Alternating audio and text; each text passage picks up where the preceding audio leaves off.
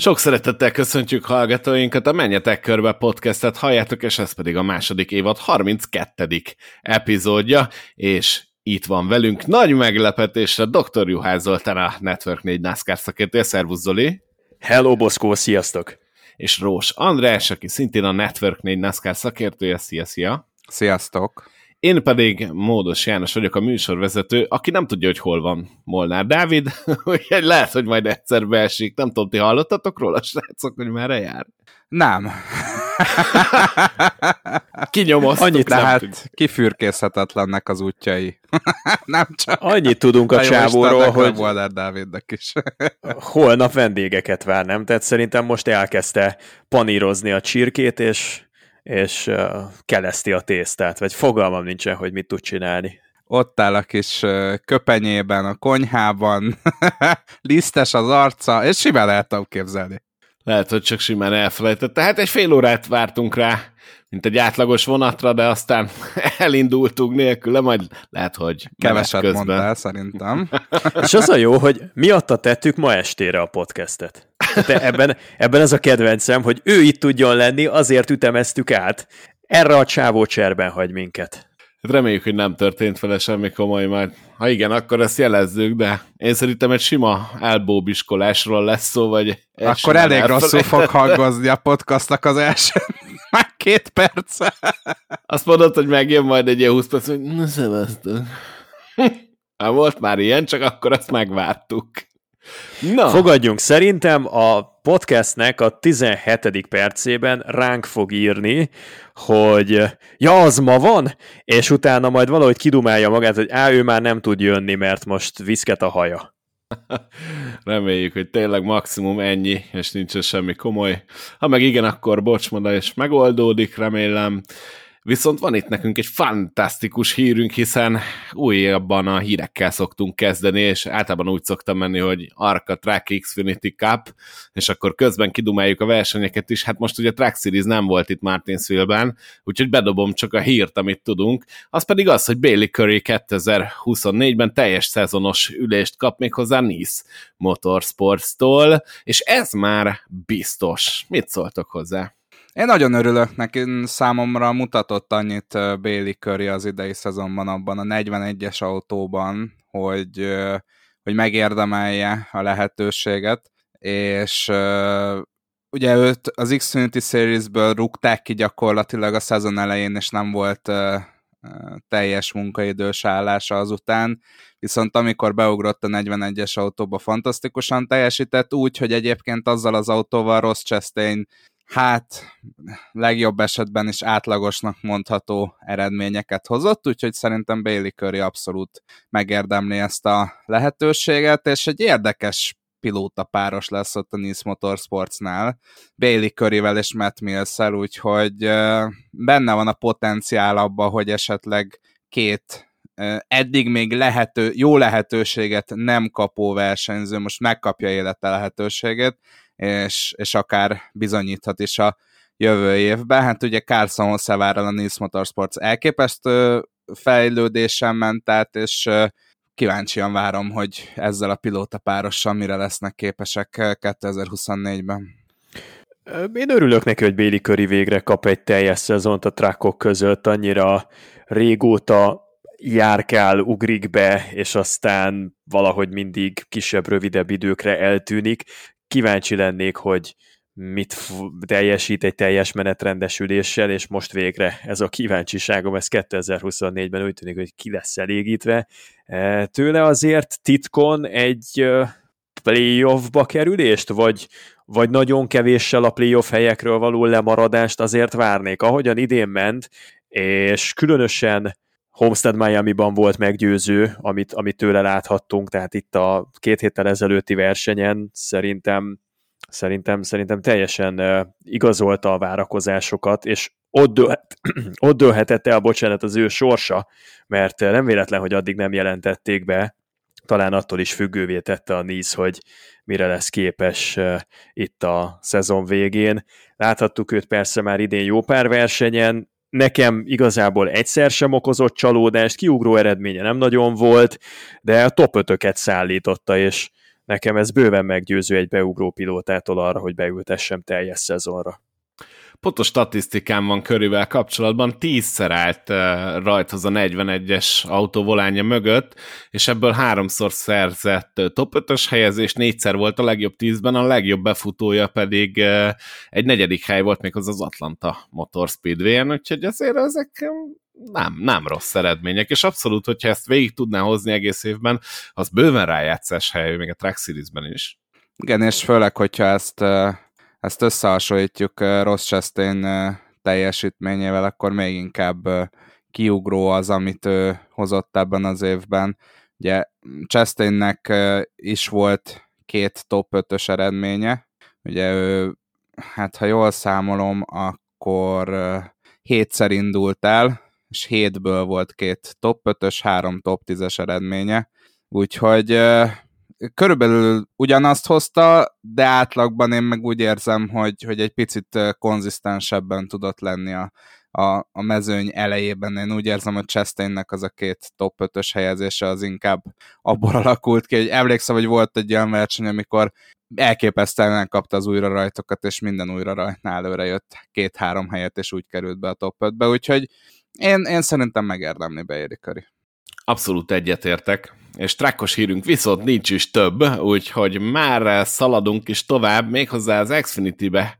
Nézünk bele most. Jason Radcliffe évvégén visszavonul, ugye őt a szurkolók most arról ismerhetik, hogy ő a 19-es Toyota Supra-nak a crew chiefje, ugye ez a sztárautó, ez az, amiben nagyon sok pilóta megfordult az idei évben, de hát Radcliffe-nek a karrierje az, az nagyon-nagyon régóta tart, és nagyon-nagyon sikeres.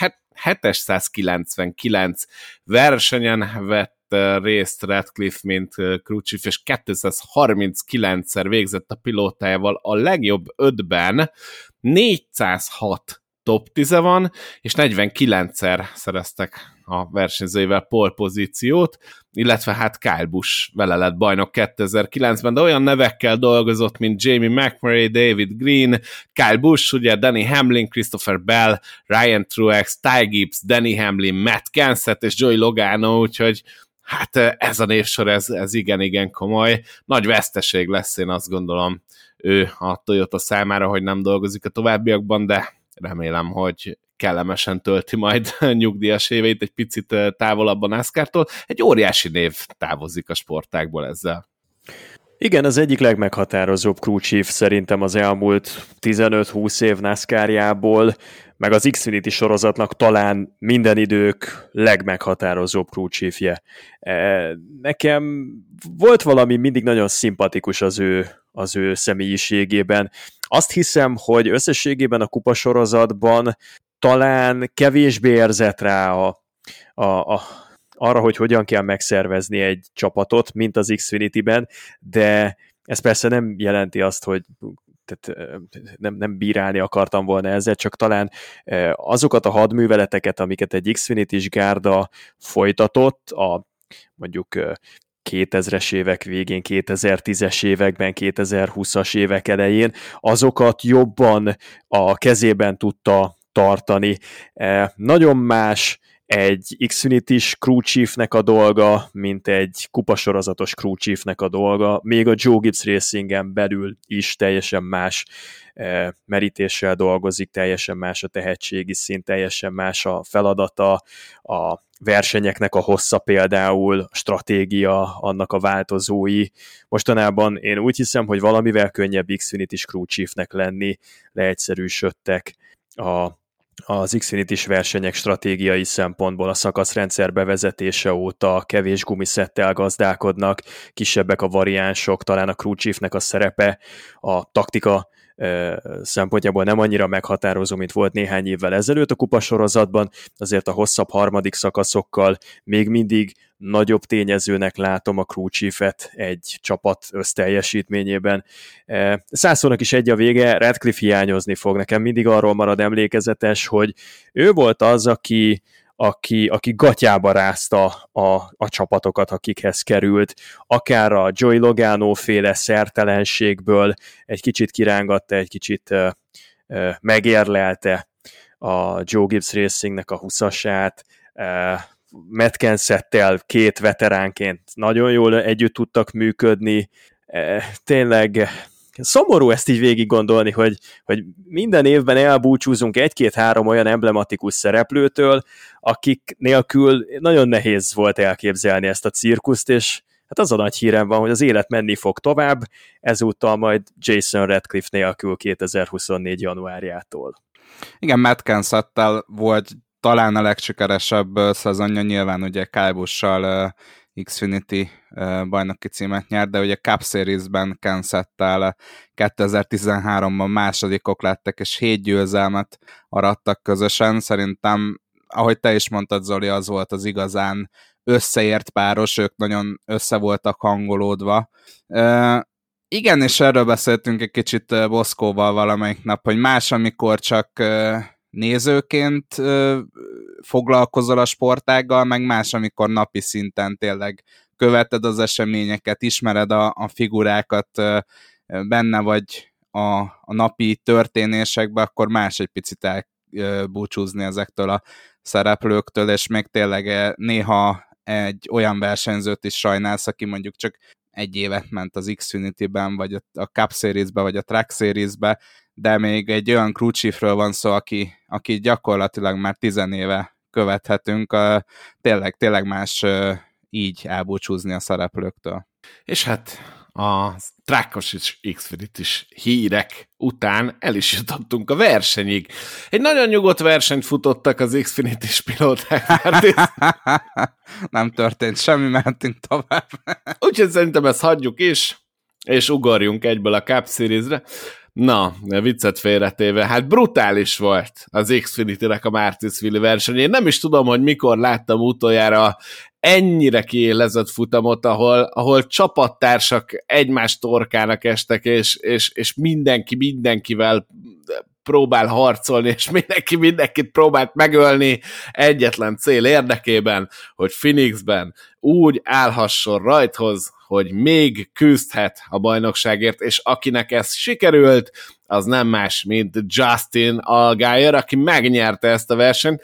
Algeiernek remek taktikája volt, egész egyszerűen végignézte, hogy Sheldon Creed és Austin Hill, a két árszjáros gyakorlatilag kivégzik egymást, és amikor ezt megtették, akkor Algeier elkocsikázott, és megnyerte a versenyt. Természetesen nem volt ennyire egyszerű, hiszen Algeiernek végig ott kellett lennie tűzközelben, és remek tempója is volt, de hát itt, amit a végén produkált a mezőny, két tömegbaleset, végül Austin Hill célba sem ért, ugyanúgy, ahogy Cole Custer sem ért célba, de hát egyik árciáros sem tudta megcsinálni végül a bejutást. Nagyon sokan kritizálják Sheldon Creedet, hogy túlságosan agresszív volt csapattársával szemben, és egyébként ami nagyon fontos még itt megegyezni, vagy amit nagyon fontos még itt megegyezni, az az, hogy sokan számolgattak úgy, hogy hát volt olyan, hogy Creed és Hill is bent lett volna a rájátszásban.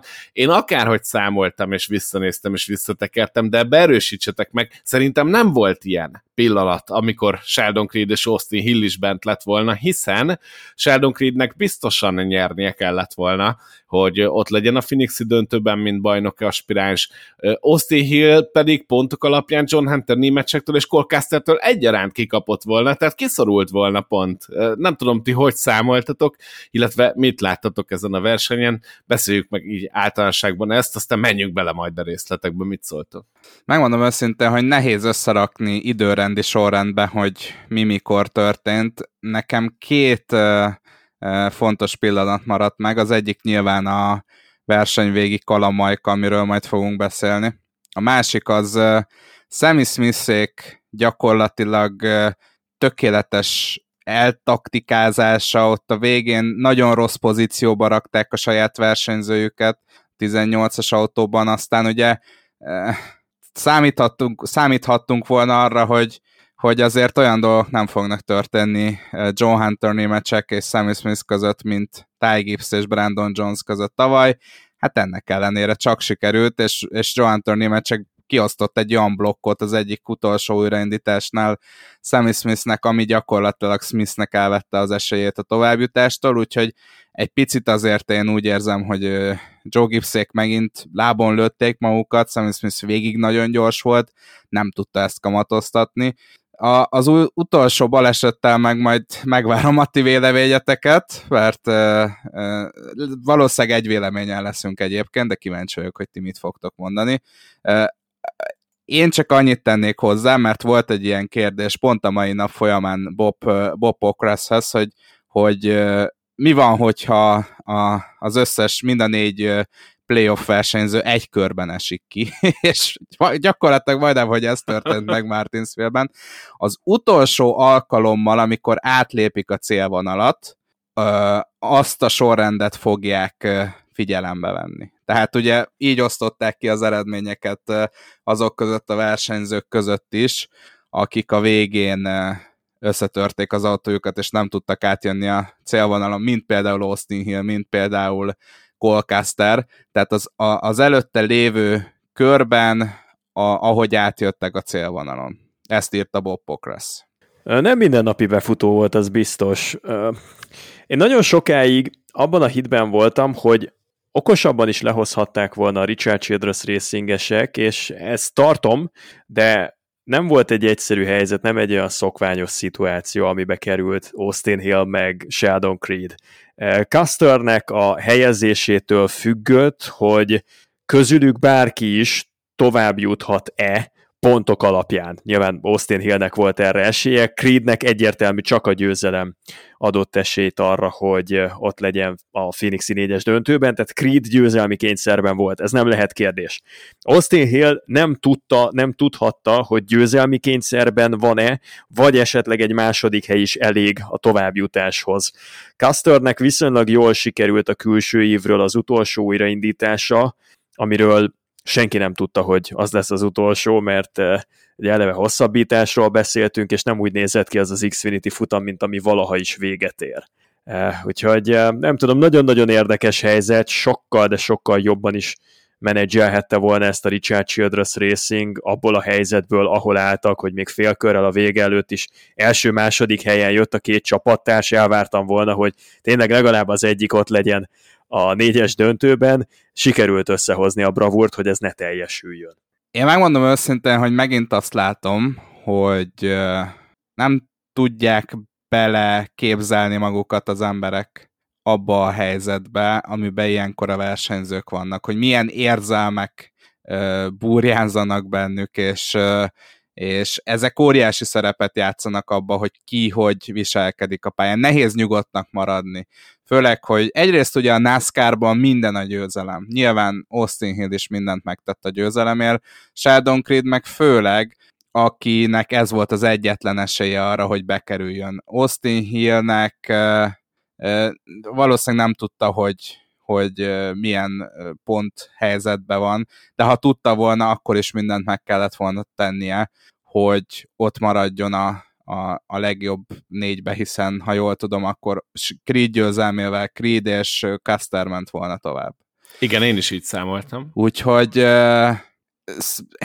ez számomra egy versenybaleset, még akkor is, hogyha nyilván Creed egy picit neki pöccent Austin Hillnek, de hát Joey Logano a sokadik helyen Ty Gibbsnek is neki vett, nyilván erről is fogunk majd menni, tehát innentől kezdve nem tudom, mit várnak az emberek, hogy az utolsó körben majd Sheldon Creed nem fog mindent megpróbálni azért, hogy bekerüljön a... Sőt, nem, az, nem csak az, hogy bekerüljön a rájátszás bajnoki döntőjébe, hanem konkrétan az, hogy megszerezze élete első Xfinity győzelmét. Szóval azért itt végig kell gondolni azt, hogy mi megy át a versenyzők fején, és nagyon nehéz, még, még szimulátorba is nyugodtan gondolkodni, nem, nem hogy, hogy a valóságba, ahol azért sok jóval nagyobb a tét. Az már, ahogy a Richard Childress Racingnél jó páran lekezelték ezt a dolgot, név szerint Austin Hill, Andy Petrie, Richard Childress, nyilván még jó páran, az azért nevetséges kategóriába tartozik nálam. Mire gondolsz itt most? Ezt fejts ki, kérlek. Hát konkrétan, ha jól emlékszem, akkor Richard Childress azt mondta, hogy, hogy ennél hülyebb, bocsánat, hogy így fogalmazom meg, de szó szerint idézek, ennél hülyebb versenyzőm még nem volt. Andy Petri azonnal a verseny után oda ment, és elkezdett mutogatni és üvöltözni Sheldon Creeddel, illetve Austin Hill Sheldon Creed csapatá, csapata mellett elmenve tapsolta őket, majd lenyilatkozta, hogy alig várja, hogy eltakarodjon Austin Hill, vagy uh, Sheldon Creed a Joe Gibbs Racinghez. Erre nem nincs... kell sokat várni egyébként, mert jövőre már ott fog versenyezni. Ehhez nincs mit hozzáfűzni szerintem. Igen, Hill még az ezzel is... kapcsolatban. Az volt a nagyon otromba, vagy goromba húzás Austin Hill-től, hogy ezzel elspoilerezte az egész bejelentést, amit Creed meg a Joe Gibbs Racing biztos, hogy napok vagy hetek óta tervez, hogy hogyan kellene megejteni. Ebből így most már nem lesz semmi. Egyébként is egy viszonylag rosszul leplezett titok volt, de azzal, hogy Austin Hill bemondja élő egyenes adásban a USA-en, és mindenki ezt most már tényként könyvelheti el, ez azért egy kimondottan nemtelen húzás volt. Ezt nem szokták ebben, ebben az iparágban így kiteregetni. Igen, Tossi Hillnek a, az agyvíz az biztos, hogy, hogy elszállt ettől a Creed manővertől, és végül is ennek tulajdonképpen az lett a végeredmény, hogy se, se Creed, se Hill nem jutott be a döntőbe, úgyhogy Austin Hillnek szerintem egész végig fantasztikus szezonja van. Én azt az idegállapotot, amiben ő volt, maximálisan meg tudom érteni, amit utána tett, azt nem tudom megérteni nyilván, de hát itt mit gondoltok, hogy mennyire befolyásolta magát a versenyt az kettejük között, hogy itt már mindenki tudta, hogy Sheldon Creednek az utolsó előtti versenye az RCR-nál, és hogy megy a Joe Gibbs Racinghez, és mennyire befolyásolhatta Sheldon Creed hozzáállását, hogy, hogy tűzön vizen át, még akár a csapattársát eltaposva is megpróbál a döntőbe jutni. Ez milyen befolyással volt rá? Az előbbire arra, arra rámondom az elment, de az utóbbit én nem láttam kirajzolódni. Tehát az, hogy Creed akár a saját csapattársát is felaprította volna tűzifának csak azért, hogy nyerjen egy versenyt, és ott legyen a bajnoki négyes döntőben, én ezt nem láttam. Creed úgy versenyzett, ahogyan kell ebben a helyzetben. Most utólag már, ahogy jönnek ki az SMT adatok, jönnek ki elemzések, éppen Landon Cassill érvel amellett, hogy Sheldon Creed büntető fékezett eh, a 21-essel szemben az utolsó kanyarban, a 3-as, 4-esnek a csúcspontján, amikor Creed és Austin Hill egymás mellett voltak, Creed a belső íven, Austin Hill a külső íven, és Allgaier a harmadik pozícióban, akkor Sheldon Creed felsodródik a külső ívre Austin Hill elé, Austin Hillnek a autójának az orr részéhez, pedig ekkor hirtelen elkezd közelíteni az előtte haladó Sheldon Creed autónak a hátsó lökhárítója, és ott nagyon beragad a kanyar középpontra Sheldon Creed, és azt mondja erre Landon Cassill, meg utalnak erre még páran, akik, akik, akiknek lehet hinni talán, hogy ott egy kicsit tovább tartotta a fékpedálon a lábát Sheldon Creed, mint amennyire a versenyhelyzet egyébként indokolta volna, csak azért, hogy Austin Hill beragadjon. Ha ezt tényleg megcsinálta Sheldon Creed, nekem televízió képernyőn keresztül ez egyáltalán nem egyértelmű, sokadik újra játszásra sem, hogy ott csak a kopottabb gumikon ennyire elveszítette volna a, a megfelelő ívet, ennyire szögletesre vette volna a kanyart, és, és emiatt nem tudott normálisan kigyorsítani, ezért lassult be, és fogta vissza a teljes külső ívet, köztük Austin Hilt is, vagy hogy ebben lett volna valamiféle szándékosság, ha ez így volt, akkor, akkor az tényleg nagyon nagy, nagyon nagy elmebetegség volt Sheldon Creed-től. Nem tudom elhinni, hogy ez így volt, de mutatnak-e felé elég komoly jelek.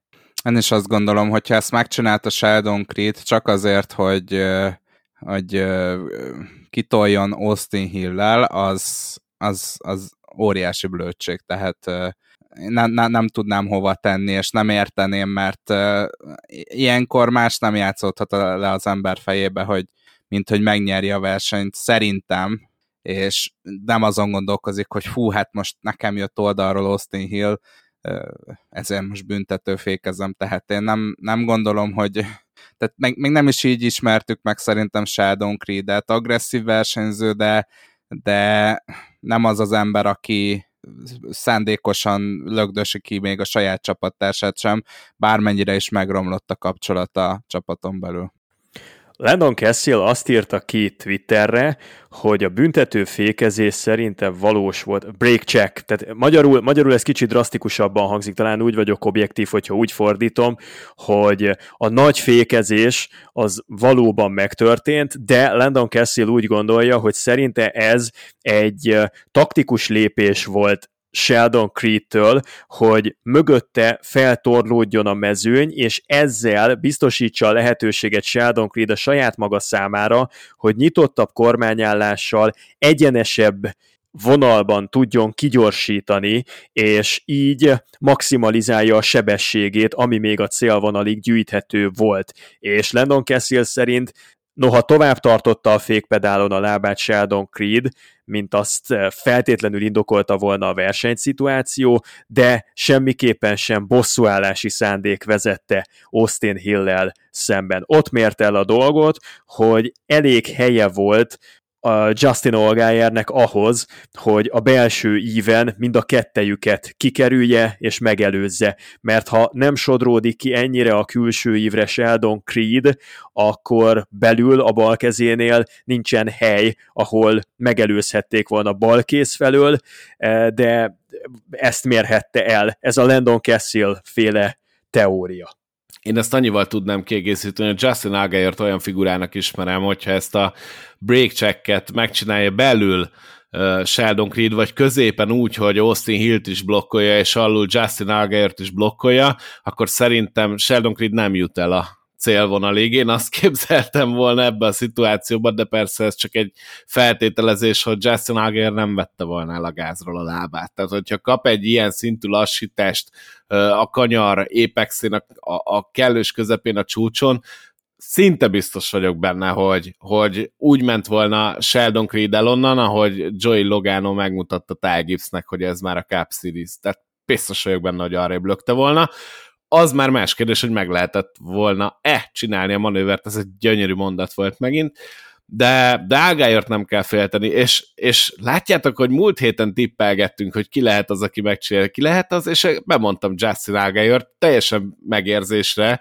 és nagyon egyetértettünk abban, Zoli, hogy, hogy ez nem Sammy Smith versenye lesz, és hát nem is az övé volt. Gyakorlatilag úgy keveredett a végén ide a top 3-ba, hogy, hogy az elrontott taktika miatt nem volt tényező, de felolvasnám az első tíz helyezettet. Justin Allgaier, Sheldon Creed, Sammy Smith, Riley Herbst, George Barry, Daniel Hemrick Parker Retzlaff, Anthony Alfredo a nyolcadik, Jeb Burton a kilencedik, ugye Jeb Burton, ha jól emlékszem, kétszer is megforgott, kilencedik, Parker Kligerman a tizedik, és egy kicsit tovább mennék. Lane Riggs tizenegyedik, Raja Karu tizenkettő, CJ McLaughlin tizenhárom, Josh Williams 14, és Miat Snyder 15.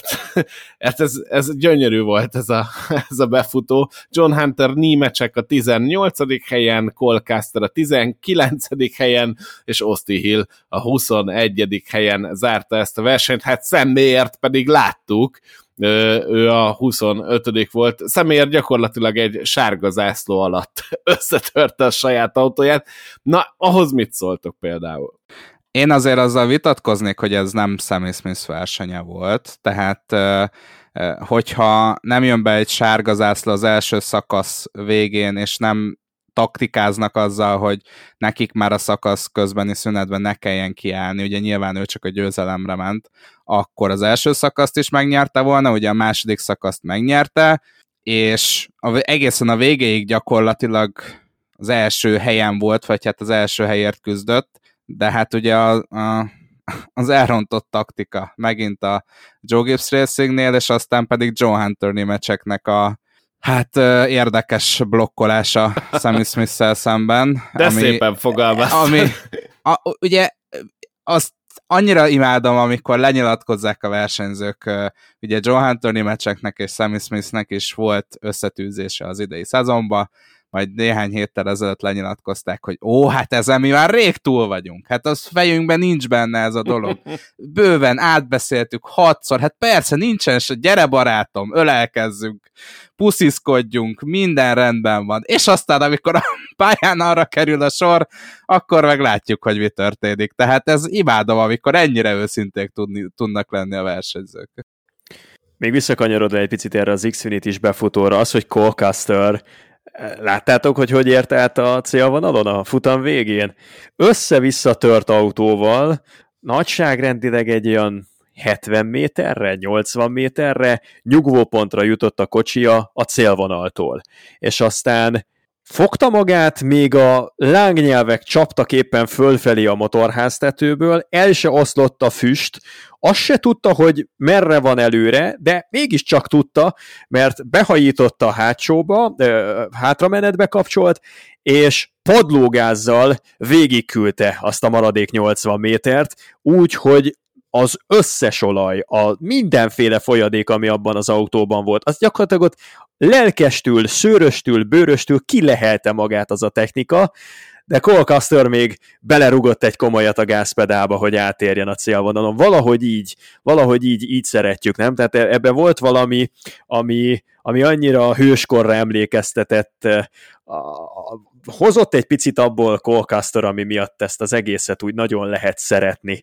Ennek, ennek volt valami egészen emberi eh, módja, hogy, hogy ha kaparva, ha csúszva mászva, ha Karl módján futva, de azért is átszeli a célvonalat, és nem bízza a véletlenre, mert amíg az az autó mozgásképes volt, addig ő kinyomta a szemét. Na ezt akartam kérdezni, hogy, hogy melyik a menőbb célba érkezési volt, a Colcaster féle, vagy a Carl Edwards féle futva, futva célba érek.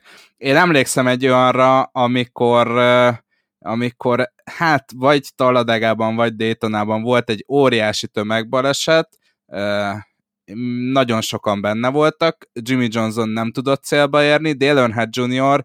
meg egy olyan autóval ért célba, aminek nem volt meg a fele. De visszafele még megállt és felvette Jimmy Johnson és Jimmy Johnson egy ilyen, egy ilyen robbátört autód ő bent vissza a pitbe Dale Earnhardt Jr. szemben. Hát vannak ilyenek a NASCAR történetében, érdemes rákeresni. Igen, igen, az tényleg egy emlékezetes pillanat volt megint csak. És ahhoz mit szóltok, ami nekem az egyik legnagyobb aggályom így a Phoenixi szezon záróra rákanyarodva, hogy hogy nézett ki már többedik alkalommal az Xfinity-s újraindításnál a hosszabbításban a mezőny? Tehát két oszlopban kellene áthaladni a célvonalon, amikor meglengetik nekik a zöld zászlót az utolsó két körös hajrára. És ebből a két oszlopból az lett, hogy az első három helyezett tudta tartani a két oszlopot, aztán a negyedik helyezettől lefelé Sammy Smith majdnem felöklelte John Hunter némöcseket, akik ennek megfelelően már a célvonalon körülbelül két autó szélességnyivel beljebb, mélyebben voltak, mint az előttük haladó, tehát nem tudták követni a belső ívnek a nyomtávját, hanem attól lejjebb fordultak, vagy jöttek át a célvonalon, vagy 6-7 méterrel lejjebb, és utána mindenki más ennek megfelelően, aki a belső ívre helyezkedett, azért csürhe módjára keveredett át a célvonalon. A NASCAR nem osztott ki ezért büntetést, mert azt mondták, hogy a kontakt miatt, ami Sammy Smith meg John Hunter Nimecsek között volt, nem láttak olyan indokot, ami alapján büntetést lehetett volna kiosztani. Egy héttel korábban a Homestead Miami track futamon mi történt? Két újraindítási szenárióban is büntettek versenyzőt, és például Christian Eckesnek ott vett nagyon csúnya irányt a futama, és többek között ennek is köszönhető, hogy nem sikerült kvalifikálnia magát a fináléra. Phoenix, a Phoenixben a legfőbb előzési pont az az újraindításokat követő dogleg szekció, és azt követően a féktáv a régi 3-as 4-es kanyarra. E, tehát, tehát nem tudom, hogy, hogy egy olyan pályán, ahol eleve nagyon nehéz előzni, és ez lesz a fő lehetőség arra, hogy valaki fordítson a saját bajnokságán, meg a saját szerencséjén. Ilyen előzmények után, hogy a NASCAR teljesen következetlenül hív mindenfélét, és nagyon eltűr olyan gyakorlatokat, amik, amik eddig nem voltak, az, az, az szerintem most hát tényleg érdekessé fogja tenni az újraindításoknak a, a hívását a toronyból. És hát emlékezzünk vissza Chase Elliot múlt évi rajtjára, amikor gyakorlatilag beleforgatta saját magát a, a falba egy kérdőjeles újra rajt után. egyetértek százszerzelékig azzal, hogy nagyon érdekes lesz, hogy a NASCAR hogy fog büntetni, és nagyon érdekes lesz, hogy egy nem bajnoki döntős versenyzőt hogy fog büntetni, meg egy bajnoki döntős versenyzőt, mert tudjuk a NASCAR-ról, hogy kettős, kettős mérce van bőven. Igen, ezt tudjuk? Hát, nem, még nem volt rá precedens. Nem kettős, itt legalább 13 különböző mérce van, és fogalmunk nincsen, hogy mikor melyiket veszik elő. Viszont azt mondjátok meg, mert ügyesen kikerültétek a kérdés, hogy Sam Mayer mi a jó figyfenét nézett a sárga alatt, amikor neki ment ki? Neki is? Nem is emlékszem már ki. Biliki. Tényleg, Josh Biliki olyanak hátulról izomból sárga alatt. Ott, ott mi lehetett? Megláthatott egy csinos lányt a nézők között, vagy merre járhatott? Remélem, hogy ez. Másra nem tudok. Illetve hát nem tudom személyer beállítottságát, úgyhogy lehet, hogy egy csinos fiút látott meg. nem tudhatjuk. Val- valamit, ami érdekelt, azt tudni már, hogy nem előre nézett, az is biztos. Hát nem, nem, nem tudom. Hát nincs magyarázatom rá. Megmondom őszintén, hogy pont nem van. hallottam az interjút, de nagyon mosolygott. Őt, őt biztos, hogy nagyon szórakoztatta. Szerintem nekem az az elméletem, hogy aki már egyszer kvalifikálta magát a négyes döntőre, az fejben teljesen máshol jár. Kyle Larson és a Homestead Miami fal tudna erről beszélni, Sam Mayernek is ki tudja, hol jártak a gondolatai éppen aktuálisan, tehát ezeknek a versenyzőknek egy ilyen 33-36 futamos, egész szezonos, max koncentrációval járó versenyfutásban elég üdítő lehet az, hogy végre van most egy-két olyan verseny hétvége, ahol nincsenek teljesítmény kényszerben. Aztán lehet, hogy ez megbosszulja magát, hogyha nekem ebben igazam van, és tényleg dekoncentráltá válnak. Nem biztos, hogy olyan könnyű, ilyen villanykapcsoló szerűen két hét, vagy egy hét lazsálás, dekoncentráció után csak egyik pillanatról a másikra beülni majd Phoenixben a volán mögé, és az abszolút csúcs teljesítményt nyújtani, de, de szerintem ilyen koncentrációs problémák is lehetnek a háttérben, amit én maximálisan meg tudok érteni egy ilyen hosszú szezon végén, úgyhogy nekik nem a Homesteadi, meg nem a Martinsville versenyen kellett életük legjobbját nyújtani, hanem majd ennek a hétnek a végén Phoenixben kell ennek a pontosan az ellentetje, nem akarok nagyon-nagyon-nagyon előre ugorni a Cup Series-re, de szerintem William Byron, aki meg hát gyakorlatilag tényleg 150%-ot kiadott magából, hogy, hogy ezt a versenyt lehozza Martinsville-be, teljesen kimerült a verseny végére, ott meg pont az a kérdés, hogy egy ilyen erőt próbáló verseny után, hogy tudod hogy tudsz egy hét alatt úgy regenerálódni, hogy gyakorlatilag már a hétfői naptól kezdve folyamatosan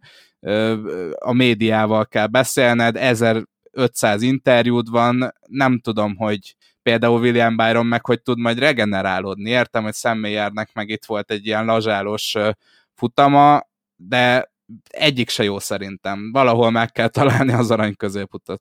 Itt Joey Loganonak kell lenni, hogy az elején bejutsz a, a legelső lehetőségre a döntőbe, aztán utána már csak tényleg hátradőlsz, és így rutinból lekocsikázol, mint amikor öreganyám Tesco-ba megy, Joey Logano úgy tolta le a tavalyi évnek a végét, elment Phoenixbe, és mint egy energiabomba megjött újra, megnyerte a bajnokságot. Na de tényleg ne szaladjunk előre a kaposok, igen, mert itt meg kell beszélnünk, hogy szerintetek ki fogja nyerni a trackos, illetve az Xfinity-s döntőt, de kezdjünk az Xfinity-vel, mert ugye Justin Allgaier kvalifikálta magát a döntőbe, amit egyébként meg is tippeltük, jegyzem meg így másodjára, és így alakult ki az a mezőny, hogy Sam Mayer, Justin Allgaier, John Hunter Nimecek és Cole Caster, és uh, Allgaier esetében meg kell említeni, hogy Phoenix piszok erős pályája Justin Allgaiernek, tehát kicsit az a szituáció van, mint Blaney esetében a kábban. Ellenben én nem érzem, azt, hogy Justin Allgaier két versenyt össze tudna rakni egymás után. Úgyhogy nálam Allgaier hiába nagyon jó pálya Phoenix nem esélyes, és én azt gondolom, hogy John Hunter, Nimecsek és Cole Caster fognak megküzdeni valójában majd ott a, a bajnoki címért. Valamiért szemmélyért sem érzem, de ez tényleg csak találgatás, mert racionális érveket nem tudnék felsorakoztatni egyikőjük mögé sem. Az biztos, hogy Nimecseknek is fekszik Phoenix, Algeiernek is fekszik Phoenix, Casternek is fekszik Phoenix, szemmélyért pedig egy olyan versenyző, aki bárhol, bármikor tud meglepetést okozni Hogyha egy nevet kellene mondanom, akkor szerintem John Hunter Nimecek fogja megnyerni ezt a bajnokságot. A szívemben természetesen remélem, hogy Cole Caster, de a, a tippem az nekem John Hunter Nimecek. Ti hogy vagytok ezzel? Kit mondanátok győztesnek? Nem sok mindent tudok hozzátenni ahhoz, amit elmondtál. Százszerzelékosan egyetértek. Nagyon kíváncsi vagyok, hogy Colcaster mire lesz, mire lesz képes, és én is azt érzem, hogy a, junior motorsportosok kihasználtak minden lehetőséget az idei szezonban, és számomra az egyik, mind a három nemzeti szériát tekintve egyik legnagyobb meglepetés, hogy a Junior Motorsport azok után, hogy mennyi hibát elkövettek, és mennyi, mennyire nem volt igazából kompetitív sokszor a tempójuk a Joe Gibbs Racinghez, az RCR-hoz, de még a, a Stuarthez Racinghez is sokszor nem volt elég kompetitív a tempójuk, és ehhez képest két versenyzőt tudnak szolgáltatni a bajnoki négyes döntőbe, óriási meglepetés lenne számomra, hogyha közülük valaki nyerne, és itt, itt tényleg az a, még egy pillanatra visszatérve az RCA-ra az, hogy, hogy ennyire jó szezont tudnak összerakni, és nincsen versenyzőjük a, a, a top 4-ben, a bajnoki döntőben, ez, ez óriási blama az egész Richard Childress Racingnek. Úgyhogy egyetértek, Joe Hunter Nimacek és Colcaster csatáját fogjuk szerintem látni Phoenixben. Kíváncsi leszek, hogy, hogy milyen verseny lesz. Ugye Daniel Hamrick utolsó körös előzése az, ami még így tisztán él az emlékezetemben, amikor tényleg a végéig izgulni kellett, hogy ki lesz a bajnok. Ugye akkor Austin Szindriket tudta legyűrni az utolsó körbe. Nagyon, nagyon kíváncsi leszek, hogy, hogy a három széria közül lesz-e olyan, ami a, a, a végletegig kiélezett lesz. Na de nem úszod meg, akkor John Hunter Nimecek, ugye ezt igen, fixáljuk, igen, ezt megjelöljük. Igen, igen, igen. Oké, okay, Zoli? Justin Olgájert mondanám, így ezek alapján.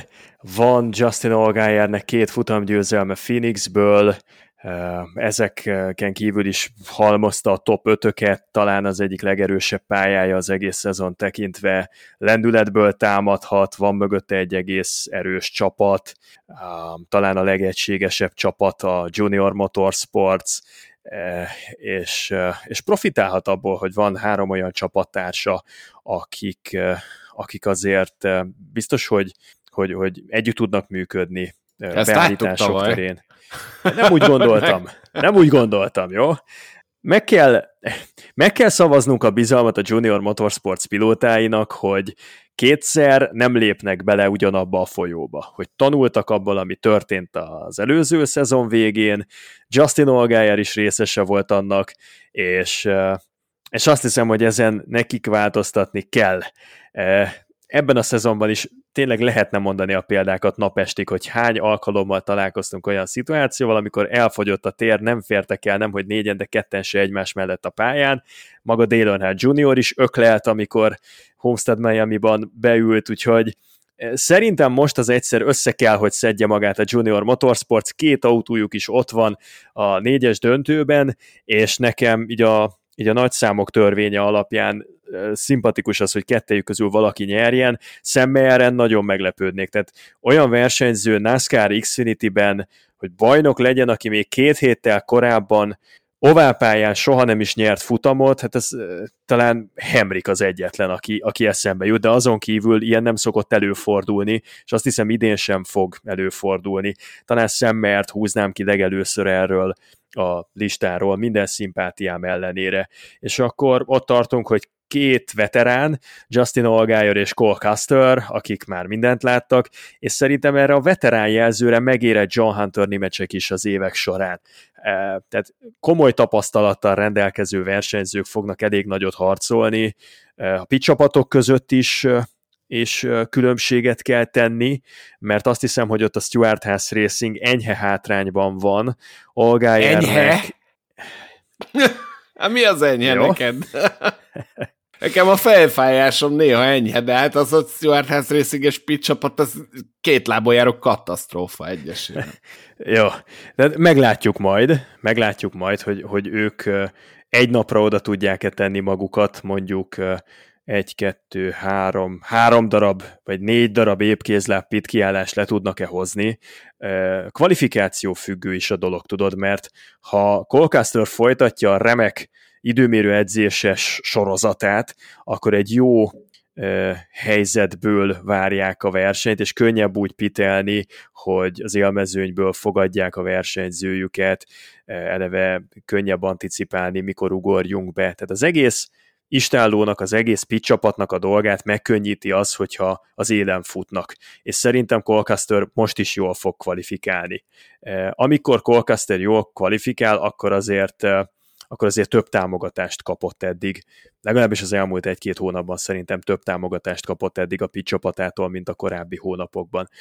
Na de, a pitch csapatok miatt én egy kicsit devalválnám. Colcaster esélyeit is, nálam ez John Hunter Nimecek és Justin Olgájer kiki meccsének tűnik, és kettejük közül, mivel pálya specialista Olgájer, és nagyon régóta kiárna neki már végre valami, amit ki lehetne tenni a vitrínbe, hogy mégiscsak, hogyha áthívja barbecue a haverokat, meg a családtagokat, akkor legyen már valamit mutatni egy ilyen patinás pályafutásból egyszer oda fog kerülni egy Xfinity-s bajnoki cím Justin Allgaier vitrínjébe, miért ne ez az esztendő lenne?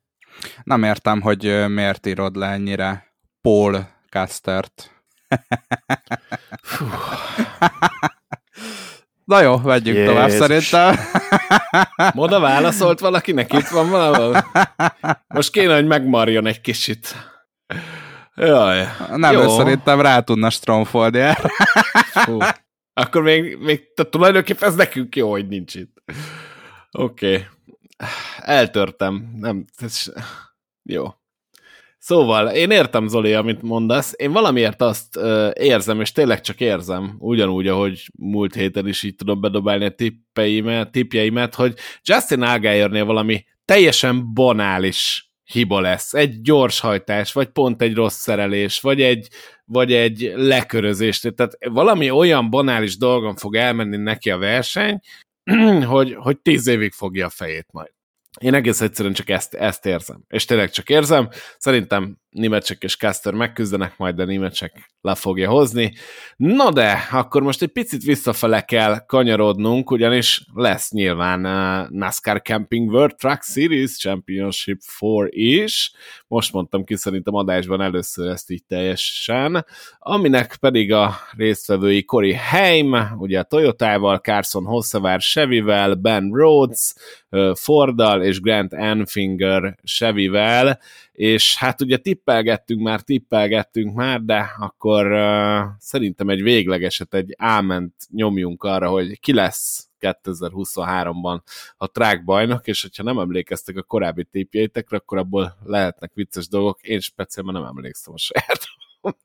Én, én Cory Heimet mondanám továbbra is. Etek óta azt tartom, hogy számomra a legkonzisztensebb tempót, és, és gyakorlatilag azt a, azt a versenyzési stílust, hogy bármelyik hétvégén, ha megyünk valahova, mindenhol gyors az adott versenyző, azt Cory Heim hozta.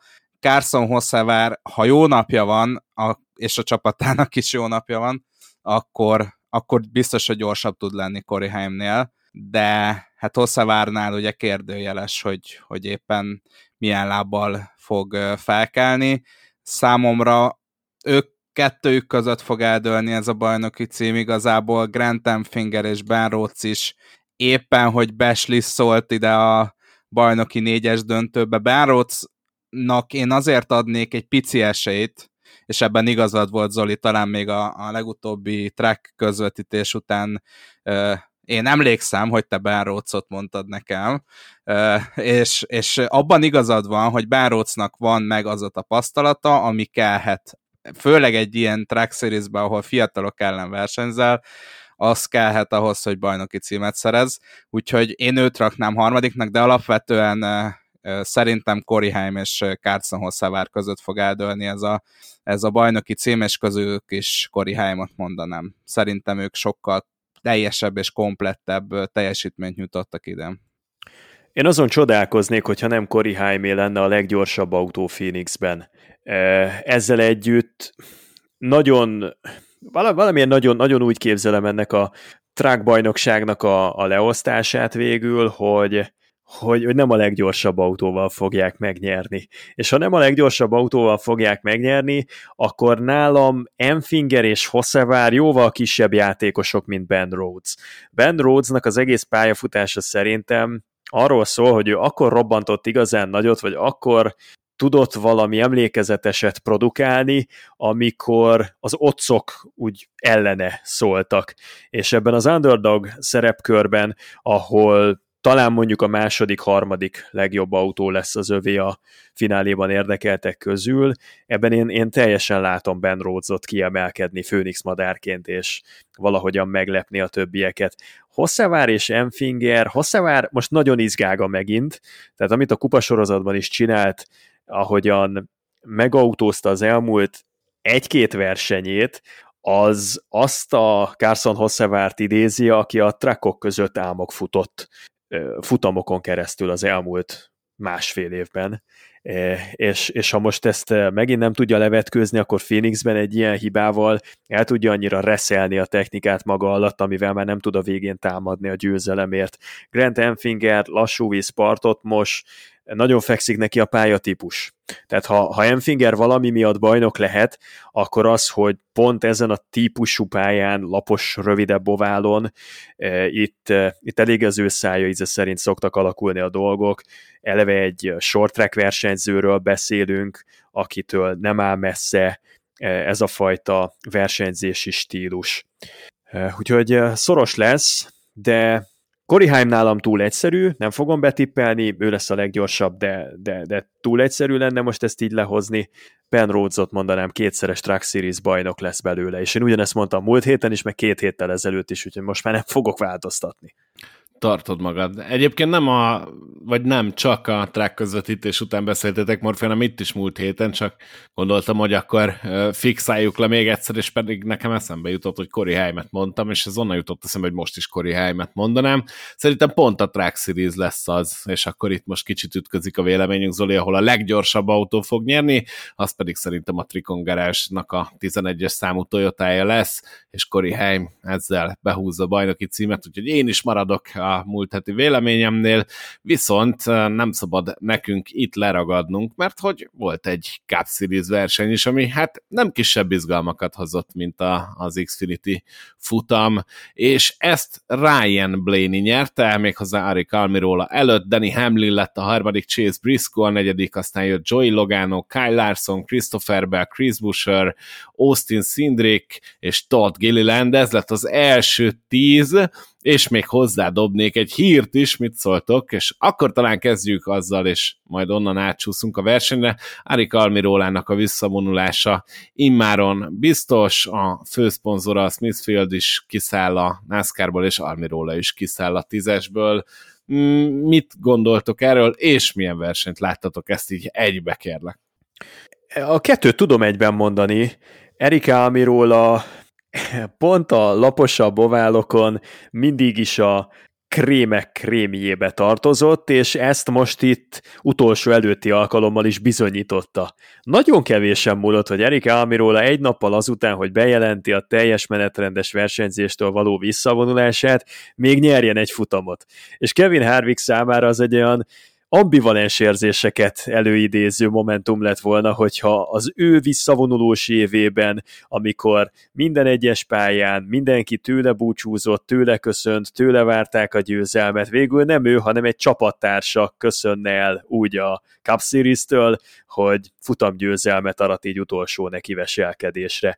Nagyon kevésen múlott. Álmiróla impresszív helyenként, amikor ráérez, amikor úgy egybeáll a csomagja, akkor, akkor, akkor tényleg eh, bárkinek a szintjét tudja hozni, és, és, és bárkit le tud győzni. Itt, ha Ryan Blaney nem nyújt extra klasszis teljesítményt, akkor ezt a futamot nagyon jó eséllyel Erik Almiróla lesimázta volna, valahogy úgy, mint mondjuk New Hampshire-ben másfél évvel ezelőtt, amikor legutoljára láthattuk győzni. Úgyhogy a kettőt sikerült összefoglalni szerintem, Álmiróláról és Pléniről, no meg a visszavonulóról szólt egy kicsit az én szememben ez a Martinsville verseny. Ryan Blaney szenzációs tempót autózott, és megmondom őszintén, hogy picit érdekelne az, hogy mennyire játszott szerepet Danny Hamlin hát autójának belassulásába, amikor ott valahol a verseny közepén, már nem emlékszem, hogy mikor, de Danny Hamlin tudta nélkül változtattak egy picit a keréknyomáson. Az számomra nagyon meglepő volt, és utána kezdett el hosszabb távon belassulni Danny Hamlin autója. Számomra ez egy picit, hát hogy is mondjam, érdekes húzás volt Chris Gephardt-tól. Nem vagyok biztos benne, hogy így meg, meg tudták volna fogni Ryan blaney akiknek meg tökéletesen jött ki az, hogy ez egy kevés sárgás, sok hosszú etapos verseny volt, ahol Bléni ki tudta autózni az autójának a, a, a potenciáját a hosszú etapokon, és hát a végére láthattuk, hogy, hogy mennyivel megverte Danny Hamlint, és egyetértek veled, Zoli, hogy ha nincs Ryan Blaney, akkor, akkor ezt a futamot Eric Almirola uh, nyeri. Úgyhogy uh, fantasztikus volt Ryan Blaney is, fantasztikus volt Eric Almirola is, egyébként Danny Hamlin is nagyon jó versenyt futott, csak szerintem ő alól egy picit kihúzta a szőnyeget a saját crew és csapata. Vitatkoznék ezzel valamelyest. Az tisztán látszott, hogy Danny Hamlinnek az autója legfeljebb rövid etapon képes konkurálni Ryan Blaney-vel, és hosszú etapra nagyon előnybe került a 12-es a 11-essel szemben. Ezt a tendenciát valahogyan meg kellett próbálnia megfordítani Chris Gabehardtnak. Ha nem tesz semmit egész versenyen, csak ugyanazokat a beállításokat hagyja fent az autón, akkor akkor nincs esélye Danny Hamlinnek. Hiába gyűjtött össze 53 pontot a megszerezhető 60-ból. Mm, az egyértelmű volt, hogy ezt a versenyt az esetek túlnyomó többségében hosszú etapos kocsival fogják megnyerni. Annyira nehéz volt ugyanis előzni még az újraindításokat követően is, hogy adott esetben egy nagyon bolond, sok újraindításos végjátékban sem biztos, hogy, hogy meg lehetett volna verni mondjuk a harmadik, negyedik helyről startolva az élen haladó egy-két pilótát, és, és ezért nem nagyon lehetett szerintem rövid etapokra beállított autóval ezt a futamot megnyerni, ha pedig a hosszú etapos tempó döntött, akkor Danny Hamlin akkora hátrányban volt, hogy meg kellett kísérelni ezt valahogyan ledolgozni. Nem sikerült, és egy kicsit rontottak összességében az autónak az egyensúlyán. Az utolsó gumi etapjában semmi esélye nem volt Danny Hamlinnek, hogy konkuráljon Ryan Blaney-vel. De inkább így veszítsem el a bajnoki cím esélyét, inkább így essek ki, hogy legalább megpróbáltam valamit, és nem törődtem bele a megváltoztathatatlanba. Nekem ezt így sokkal könnyebb lenne feldolgozni, és Danny Hamlinen is azt éreztem, ma meghallgattam a podcast új epizódját, hogy, hogy elégedetten nyilatkozott, és, és, és, és nem, nem egy ilyen keserű vesztes képét mutatta, hanem egy büszke legyőzöttnek a képét, aki, aki, aki elismeri Ryan Blaney-éknek a felsőbbrendűségét, ami erre a hétre, meg erre a versenynapra vonatkozott. Hát rá, Ryan Blaney, Danny Hamlin nem lesz bajnok idén sem, ez kiderült. Szerintetek ez az ő karrierjét hogyan befolyásolja? Mert azért mindenki azt mondta, hogy ez Danny Hamlinével lesz, na most idén meg lehet az a bajnoki cím, és hát a, a, négyes mezőnyben nem jutott be, aki megküzd a bajnoki címért, és én értem, hogy, hogy kihúzta magát, meg, meg hogy mondjam, nem, nem sírt, meg semmilyen, hanem, hanem tudomásul vette ezt, és, és tényleg sportemberként odállt, de azért abban biztos vagyok, hogy Danny Hamlinnek ez nagyon-nagyon fáj, mert ezt ő, őnek is érezni kellett, hogy ez lehet az év, az év, amikor a sok nagy győzelem után, gondolok itt a Dayton 500-ra, a Coke 600, minden után most meg lehet a bajnoki cím, és semmi. Tehát e- ezt feldolgozni azért nem lehet egyszerű. Szerintem a legnagyobb probléma az, hogy nehéz neki futni ugyanazzal a lendülettel e, egy következő évnek, mikor egy, egy évbe annyi mindent beleraktál, és Danny Hamlinnek a tavalyi csalódás után, amikor Ross Chastain végighajtott a falon, és így esett ki, meg tudta csinálni ezt az idei évre. Nem tudom, hogy ennyi idősen lesz-e még benne annyi motiváció, remélem, hogy lesz. Annak ellenére, hogy nyilván szerintem a hallgatók már rájöttek, hogy nem vagyok óriási Danny Hamlin rajongó. Miből de, jöttek volna rá? De, de szerintem szerintem egy jó Danny Hamlinre mindig szükség van a mezőnyben, főleg azért, mert akkor valószínűleg mindig lesz miről beszélnünk, amíg Danny Hamlin a mezőnyben van.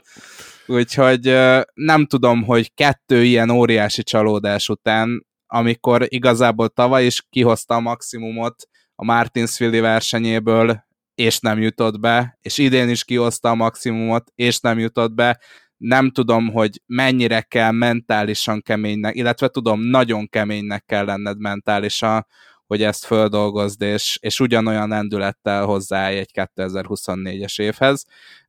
Válaszolva a kérdésedre, igen, ez volt az az év. Nyilván Danny Hamlin is szeretne um, bajnoki címet nyerni. Én nem feltétlenül rakom abba a kategóriába Danny Hamlint, akinél bármit is, tehát hogy mondjam, az ő karrierje már készen van ezzel a sok, az általad is említett Crown Jewel győzelmek miatt is. Biztos vagyok benne, hogy hogy First Ballot Hall of Famer lesz, tehát első alkalommal már be fogják választani a hírességek csarnokába, ha visszavonul majd. Úgyhogy egy plusz lenne Danny Hamlin számára, nagyon szeretné megnyerni, de, de nem tudom, hogy ennél jobb lehetősége lesz-e még rá. Én kevés dolog miatt nem aggódom, de az egyik dolog, ami miatt biztos, hogy nem aggódom, az Danny Hamlin motivációja. Ő biztos, hogy ugyanolyan motivált lesz 2024-ben is, meg amíg őt látjuk a pályán, addig biztos vagyok benne, hogy fogja tovább vinni ezt a harci kedvet, amivel hétről hétre élvezi, ahogyan ahogyan, ahogyan megküzd azzal az ellenszéllel, a rajongóknak az utálatával, a fújolással. Ő, ezt szereti, mindig ellenáramban szeret úszni, nem csak sodródni, hanem úszni és küzdeni. Ez igazolja őt a mindennapok szintjén. És Danny Hamlin összességében szerintem jó helyzetben van, mert van egy exit terve, van egy, egy, egy, egy olyan befektetése, ami, ami ide kapcsolja őt ehhez a sporthoz, és nem látom őt visszavonulni a következő egy-két-három esztendőben. A karrierjének a hosszát tekintve pedig kimondottan pozitív lehet az, hogy még nincsen bajnoki címe. Én veled ellentétben, Andris, és ezzel nagyon komolyan vitatkozom, itt meghalok ezeken, ezen a dombon, ha kell. Danny Hamlinnek a pályafutása addig nem lehet komplett, amíg nem nyer bajnoki címet ha úgy vonul vissza, hogy nem bajnok, akkor Danny Hamlin neve mellett mindig ott lesz a képzeletbeli csillag, hogy ő a történelem legeredményesebb olyan NASCAR Cup Series pilótája, aki soha nem nyert bajnoki címet. Eddig Mark Martin, meg mondjuk Junior Johnson osztottak ezen a kétes dicsőségen, most egyértelműen már az elmúlt három-négy évben Danny Hamlin vívta ki magának ezt a titulust mindig ott van a bajnokságban az első öt helyen, de győznie még soha nem sikerült, és ellentétben mondjuk úgy a hát az első két-három jelenésével, amikor ott a bajnoki négyes döntőben, vagy még a Jimmy Johnsoni érában, ott tűz közelében volt az utolsó futamra. Én nem látok most Danny Hamlinen leolvadást, hogy az ő saját hibájából veszíteni el a bajnoki címeket. Most az elmúlt két-három bajnoki cím az úgy csúszott ki a kezei közül, hogy ő mindent megtett, ami emberileg lehetséges volt, csak a szituációk nem játszottak a keze alá és most is ez volt a helyzet, mert 53 pontot kisajtolni Martinsville-ből, az komoly fegyvertény. Ha nincsen Ryan Blaney, akkor ez a teljesítmény, ez, ez, ez, ez bajnoki négyes döntőt ér, e, és egyedül egy Homestead Miami kormánymű hiba tudta megakadályozni abban, hogy, hogy kiharcolja a részvétel jogát. Szóval Danny Hamlin motivált lesz, de bajnoki cím nélkül nem lehet komplex az ő karrierje.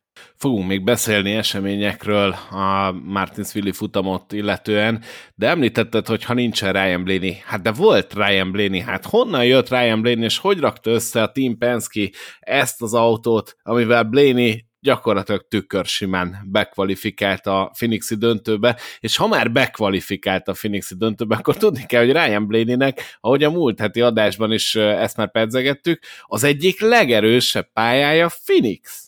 Ha most, hogyha a Penske megint megcsinálja azt, hogy Phoenixben bomba erősen megérkezik, és azzal a Ryan Blaney-vel állnak fel, aki tavaly gyakorlatilag engedte csapattársát Joey Logánót nyerni ezáltal begyűjteni a bajnoki címet, idén ő lesz a kedvezményezett, és azért tudjuk, hogy Logano eljátszhatja ugyanazt a hátvéd szerepet Ryan Blaney-nek, mint amit tavaly tett érte Blaney, az ő bajnoki címe esetében, akkor a Penske-vel szerintem kőkeményen számolni kell, és Ryan Blaney-vel is kőkeményen számolni kell, úgyhogy Blaney is abban a helyzetben van, én azt gondolom, mint Hamlin, hogy ez, ez az az év, ez most meg lehet. Mit gondoltok erről, és arról, hogy Logano beállna a hátvédnek Blaney mögé?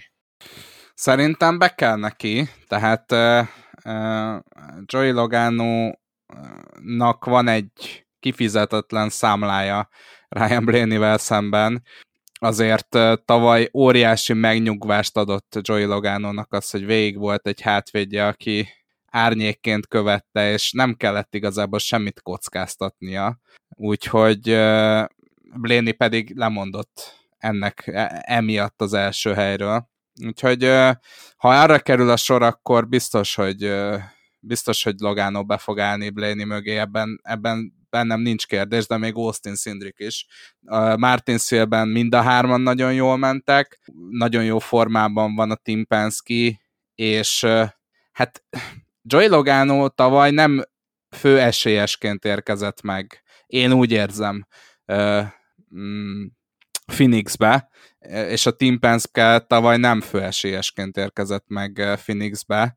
Ryan Blaney idén fő esélyesként, tehát abszolút favoritként fog megérkezni. Mindenkinél, akit eddig olvastam, azt tippelte, hogy Ryan Blaney fogja megnyerni ezt a futamot és a bajnoki címet. Nagyon kíváncsi vagyok, hogy Blaneyék és a Penske hogyan fogja kezelni ezt a nyomást, mert szerintem, talán Zoli, te beszéltél erről, hogy Blaney folyamatosan az underdog kategóriában volt, és most került át a, az esélyesek kategóriájába, ami egy teljesen más mentális képességet igényel. Hú, ez azért súlyos kijelentés volt, hogy amikor ott van Kyle Larson és az egész mezőnynek a legjobb pitch csapata, az ötös pitch csapata mezőnyben, amikor ott van az egész szezonnak a legeredményesebb versenyzője William Byron a mezőnyben, és ott van Christopher Bell a Joe Gibbs Racingnek a csutkáig feltekert minden teljesítményével és minden erőforrásával egyedüli Joe Gibbs racingesként a négyes döntőben, akkor azt mondjuk, hogy Bléni a favorit. Én ebben mondjuk nem hiszek, hogy ő lenne a favorit. Értem persze, hogy honnan jössz és hogy hova tartasz ezzel a gondolatmenettel, de ne áltassuk magunkat. Tehát ennek a bajnoki négyes döntőnek Kyle Larson a favoritja. Ha, ha, ha, ne, ha nem, ha, ha nem ez a kiindulási pontunk, Értem, hogy tippelni lehet Blénit, meg, meg, meg rá lehet itt fogni nagyon sok mindenre, hogy na majd itt nyeri meg, vagy itt veszti el, vagy itt fog történni valami, de tehát mégiscsak ennek az egésznek Kyle Larson a favoritja. Kívánni nem lehetett volna szerintem Kyle Larson szempontjából jobb leosztást. A veteránoktól búcsút vettünk, nincsen Danny Hamlin, akivel akivel késhegyre menő csatákat vívott, kényelmetlen helyzetekbe hozta őt Danny Hamlin, és akivel szemben emblematikus verességeket szenvedett idén Kyle Larson.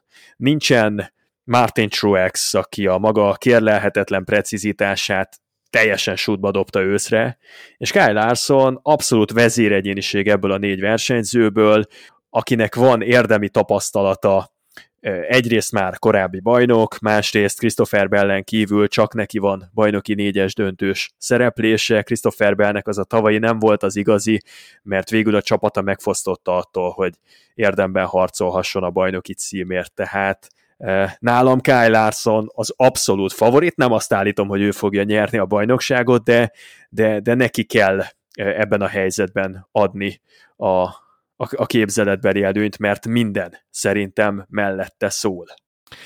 Én meg most vitatkoznék veled, de az az érdekes helyzet van, hogy a négy versenyző, tehát Ryan Blaney, Christopher Bell, Kyle Larson és William Byron mindegyike mellett tudnék érvelni, hogy miért ő a legesélyesebb, és miért ő az, aki aki megnyerheti ezt a bajnoki címet. Ryan Blaney melletti érveimet elmondtam. Blaneynek nagyon erős pálya Phoenix, és uh, szerintem Joey Logano-nál jobb hátvéd a komplet NASCAR Cup Series mezőnyben nincs, mert Joey Logano egy olyan hátvéd, akit előre is tudsz küldeni, és bármikor fölrúgja a szembejövő embert, tehát Logano szerintem tűzönvizen át tud menni. Az a nagy kérdés az ő esetében, hogy ezt megteszi a Blaneyért, de szerintem a tavalyi év után tartozik neki.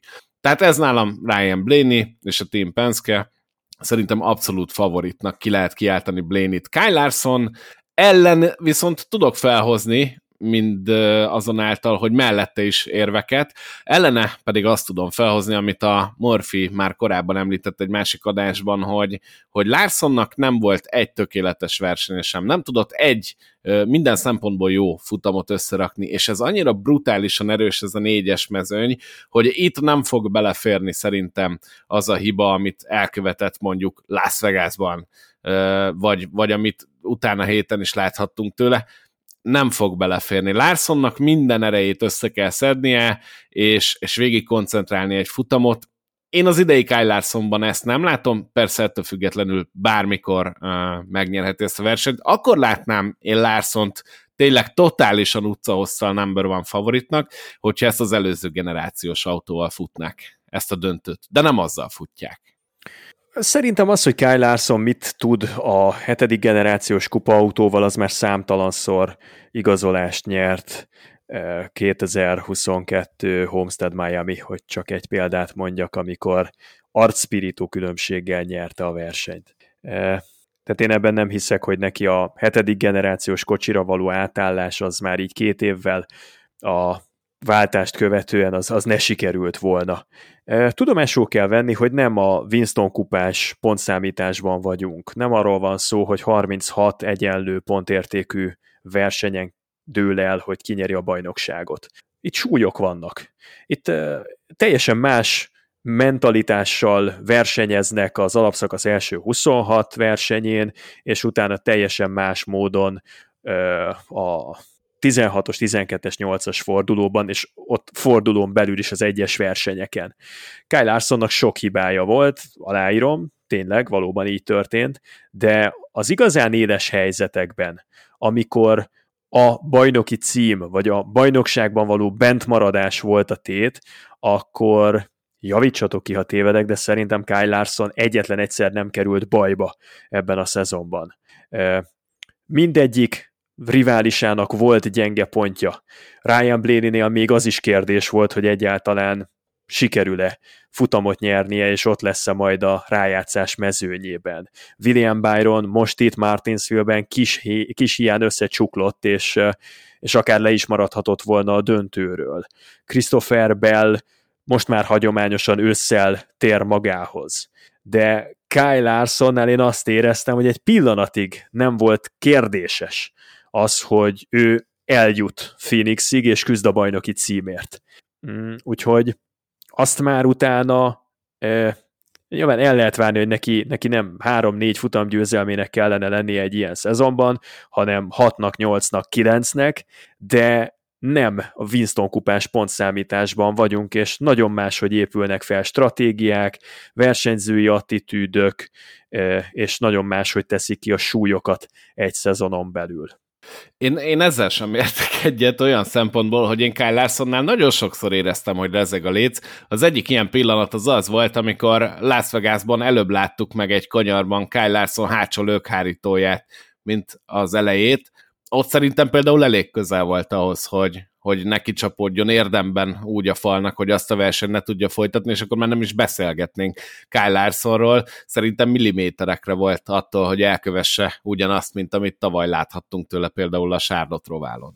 És hadd kérdezzem már meg, Boszko, hogy kinyerte azt a szakaszt, nem azt a versenyt, azt a szakaszt, Értem. amiben Kyle Larson elkövette ezt a hibát? Értem, de ha ez nem volt közel, akkor semmi.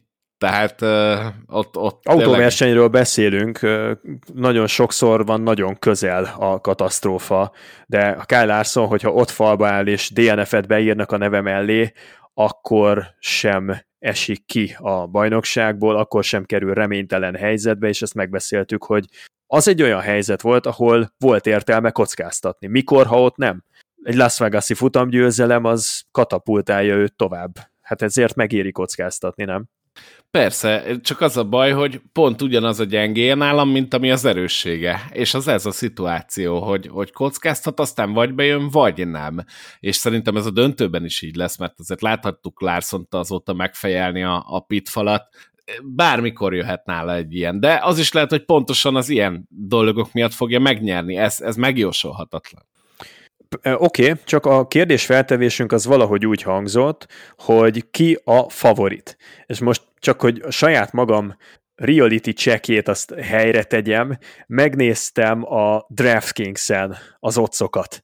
Most, amikor mi ezt rögzítjük, mi van ma, kedd este, kedd este Kyle Larson nem mondom, hogy torony magas, de azért masszív favoritja ennek a futamnak, plusz 165-ös az otca, Ryan Blaney a második legesélyesebb, plusz 275-tel, William Byron a harmadik esélyes, plusz 320-szal, és Christopher Bell plusz 450-nel.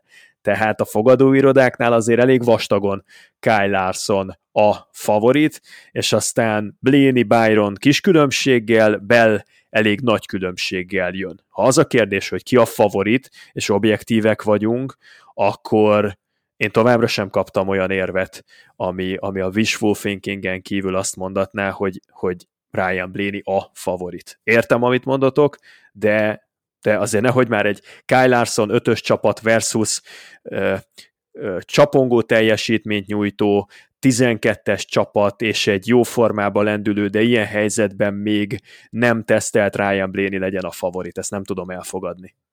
Jó, meglátjuk. Én meg folytatom az érvelést a másik két pilóta mellett, aki maradt, hiszen William Byronról mindenképp szót kell ejtenünk. Elsőre jutott el, mármint hogy először életében jutott el a Phoenixi négyes döntőbe, és William Byron volt az az ember, aki egész évben kimagaslóan jól versenyzett, és ő talán a mezőny egyetlen olyan tagja, akire ezt ezt rámerem mondani. Byronnak nem igazán voltak komoly hullámvölgyei, persze a bal szerencse azért néha őt is utolérte, de rengetegszer feltűnt úgy, hogy már, már azt is elfelejtettem, hogy a pályán van, és megnyerte a futamot. Erre több példát is lehetne hozni az idei évből.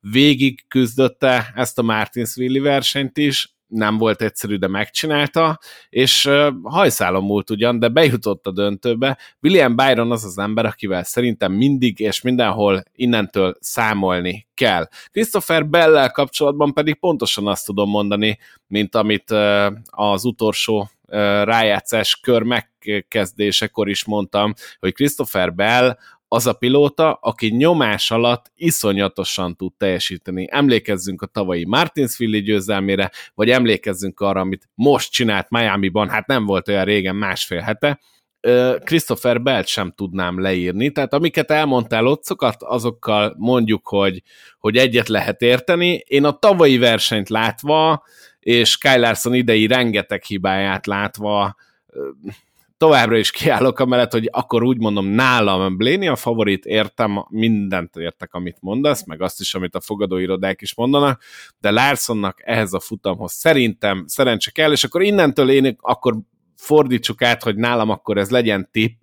Én azt gondolom, hogy a 2023-as Cup Series-t Ryan Blaney fogja nyerni, mégpedig azért, amit tavaly láttunk tőle Phoenixben, és mégpedig azért, mert olyan ember tartozik neki, akit úgy hívnak, hogy Joey Logano, aki szerintem a saját édesanyukáját is kiütni a versenyből azért, hogy Ryan Blaney bajnok legyen.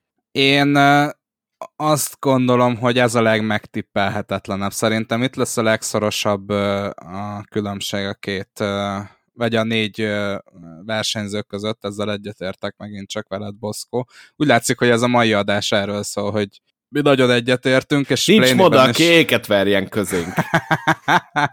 én, én Bléniben is egyetértek. Az eddigi eredmények, az utó, főleg a Next Gen autóval szerzett eredmények számomra nem teszik kérdésé, hogy, hogy ki itt az esélyes, és értem, hogy Kyle Larsonnak megvan a tapasztalata, Kyle Larson nálam ugyanaz a kategória, mint Carson Hossevár. Hogyha olyan napja van, és a csapatának is olyan napja van, akkor persze, ők lesznek a leggyorsabbak, mert és ezt most kívánom jelenteni, a négy versenyző közül Kyle Larson a legtehetségesebb és a leggyorsabb. Csak, csak ott van Kyle Larson neve mellett mindig a csak, hogy nem tudni, hogy mikor dönt úgy, hogy az egyik kanyarba most kipróbál egy új évet, vagy korábban lép a gázra, és megpördül, és falba áll, és nem törik ki a lengőkar, mint például tavaly a Roválon, vagy nem áll a falba, mint Las Vegasban, amit említettél. Úgyhogy számomra a második legesélyesebb az Holt verseny.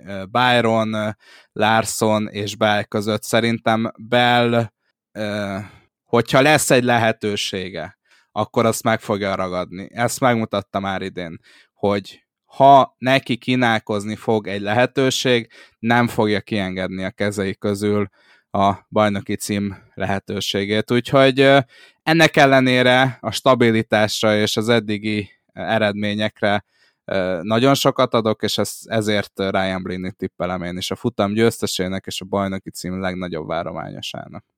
Zoli, bemondott Kyle Ed- eddig nem mondtam be? De, Akkor de, Kyle Larson-t mondom. De tudod, az lenne a nagy troll, hogy á, szerintem is Bléni nyeri. De. Akkor végünk de. lenne. Ott elvágnám, kinyomnám az adást. De hát mondjuk ki, hogy Christopher Bell. Bellben nem hiszek. Úgy, hogy a Toyota még nem vezetett egyetlen egy kört sem Phoenixben, úgy, hogy eleve ezek a rövidebb, laposabb oválpályák Christopher Bellnek talán kevésbé fekszenek ezzel az autóval. Én őt nem tartom esélyesnek. Tehát nagyon sokszor le kéne futni ezt a Phoenixi szezonzárót, hogy egyszer Bell legyen legelőrébb négyük közül. A Byron, Larson, Blaney versenyfutás az tényleg hajszálon fog múlni. Az időmérő edzés meg a szabad edzés után sokkal okosabbak leszünk. Ha Kyle Larsoné a pól, akkor ő választ elsőként pitállást, ha ő választ elsőként pitállást, akkor a legjobb pit csapatot a legjobb pitállásból nem szokták megverni. Kyle Larson egy bajnoki címet már köszönhet ennek, hogy Phoenixben a négyes döntőben a negyedik legjobb autóval úgy tudott győzni, hogy az utolsó pit kiállási ciklusra még a negyedik helyen érkezett meg, aztán a prémium pitállás, meg a legjobb pit crew az a hóna alá nyúlt, és kiröpítette az érre. Tudjuk, Phoenixben az lesz a bajnok, aki az utolsó zöld zászló lengetéskor az érről vág neki. Ez eddig eddig egy elég meghatározó tapasztalatunk volt. Ha az időmérő edzésen akár Byron, akár Bléni, ami nagy csoda lenne, jobban kvalifikál, mint Larson, elveszik tőle a prémium pitállást, akkor hajlandó vagyok revidiálni az álláspontomat, de, de amíg ilyen nem következik be, addig nem tudok mást mondani, mint Kyle Larson-t. És akkor figyeljetek, mert mondok még egy érdekességet a futamról. Mennyire lesz szerintetek a Fordnak, a marketing csapatának a középpontjában ez a téma, ez a Martinsville futam, ugyanis láthattuk sajnos lerohadni a Chevy pénzkárt, és egy Ford truckkal nyúltak alá, és szerintem ez egy nagyon megmosolyogtató pillanat volt. Emlékeztek esetleg arra, hogy mikor halt le utoljára a pénzkár futamon? Uh, NASCAR-ból nem. Indikárból jó pár eh, versenyre emlékszem. Például, például, amikor most meg kellett takkolni, ugye, mert annyi sárga volt hát magun igen, a igen, igen. Ez egy nagyon komoly kis jelenet volt, és nem tudom, hogy láttátok-e, hogy, hogy mi történt ezzel az autóval, mert hogy azóta ez már kikerült a Twitterre, és szerintem végtelenül megmos, megmosolyogtató. Na, én nem, nem, nem találkoztam még vele. Nem, nem valami olyasmi volt, Boszkó, hogy a gumitörmelék az az valamilyen kábelt, vagy valamiféle vezetéket tönkretett, és ezért megszűnt a, a, a valami, a megszűnt a hajtás, nem? Ez, ezzel így, volt valami így. probléma, a, ugye? Annyi gumitörmeléket összeszedett az autó, hogy ugye megnövekedett a kerék méret, és annyira kiszélesedett a kerék a gumitörmeléktől, hogy ezt a vezetékelést egész egyszerűen leszakította az autóról, és megállt a kocsi. Tehát semmi egyéb problémája nem volt, csak egy gumifürdőbe körözött az autó. De hát... Gyerekek, igen. ezt a, ezt a cikit, de most komolyan, tehát a, Chevrolet az dollár százezreket fizet azért, hogy a pénzkárt azt ő delegálja, és mondjuk nem tudom, egy évben 28 versenyen keresztül se is legyen a pénzkár. Erre történik egy ilyen malőr. Hát, hát ez, ez, ez egy vicc, nem?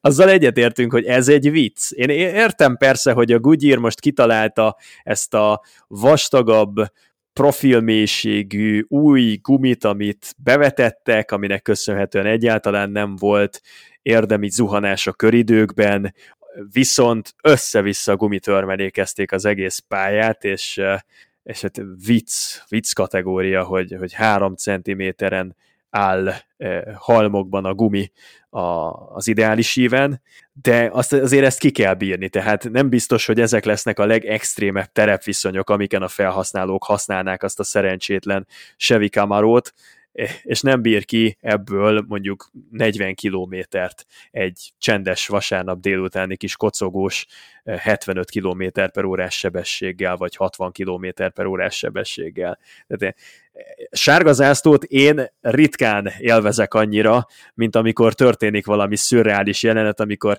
elszabadul a nagy hőlégballon, vagy amikor elkötik a felvezető autót, a részek, szurkolók. Én ezeket nagyon, nagyon szeretem, mert ezek megtanítanak minket egy kicsit mosolyogni, meg, meg ezeket a komolyabb, fajsúlyosabb versenyeket picit hígítják és, és oldják az egésznek a feszültségét. Ez szerintem tipikusan olyan sztori, hogyha csak külön elmondod, hogy mi történt, akkor is rá lehet vágni, hogy ez NASCAR-ba volt. Hát ha nem láttam a futamot, akkor is tudja, hogy NASCAR. És tényleg. Viszont képzeljétek el, a héten megkaptuk az eddigi legaranyosabb olvasói levelünket, amit engedéllyel fel is olvasnék.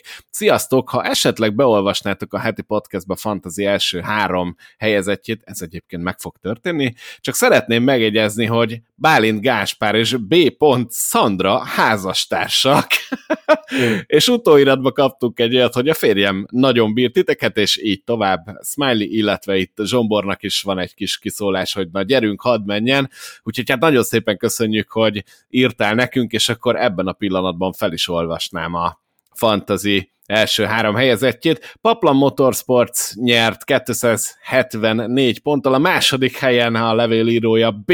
Sandra, és a második helyen holt versenyben figyeljetek, Káspár Bálint, ugyanúgy 264 ponttal, és a negyedik lett Palik László, ilyenkor holt versenyre föl szoktam olvasni, úgyhogy gratulálunk. Hát itt az a kérdés, hogy történt-e másolás, valaki valakiről esetleg nézett ott családon belül, de hát... De hogy történt? Hát akkora a szerelem Boszkó, nem értheted, nem vagy egy romantikus alkat. Fél szavakból is olvassák már egymásnak a gondolatait, és persze, hogy ugyanazt rakják. Hát egyértelmű, egymás tevékenységéről nem tudva, egymástól teljesen függetlenül két szerelmes szív, hát hogy máshogy vélekedhetne? Még a NASCAR fantaziban is egyetértenek. De ez mennyire jó, nem? Ez annyira aranyos szerint. Én el tudom képzelni, hogy kedden este, vagy szerdán este, vagy csütörtök este leülnek, és szépen együtt elkezdik a research-ot megcsinálni a NASCAR fantazihoz, és, és hát bújják a statisztikákat, és, és ez egy tök jó kis esti program, nem srácok? Abszolút. Mondjuk, ahogy én szoktam rakni fantazit, eh, ha lenne házastársam olyan túlzottan sokáig nem élvezhetné a társaságomat. Nem, Boszkó, te a házastársadnak nem mondanád el a fantazidat, tehát így az elfordulnál, befordulnál a képernyő elé, és mondanád, hogy tedd meg, amit te akarsz, jó? Amit jónak látsz.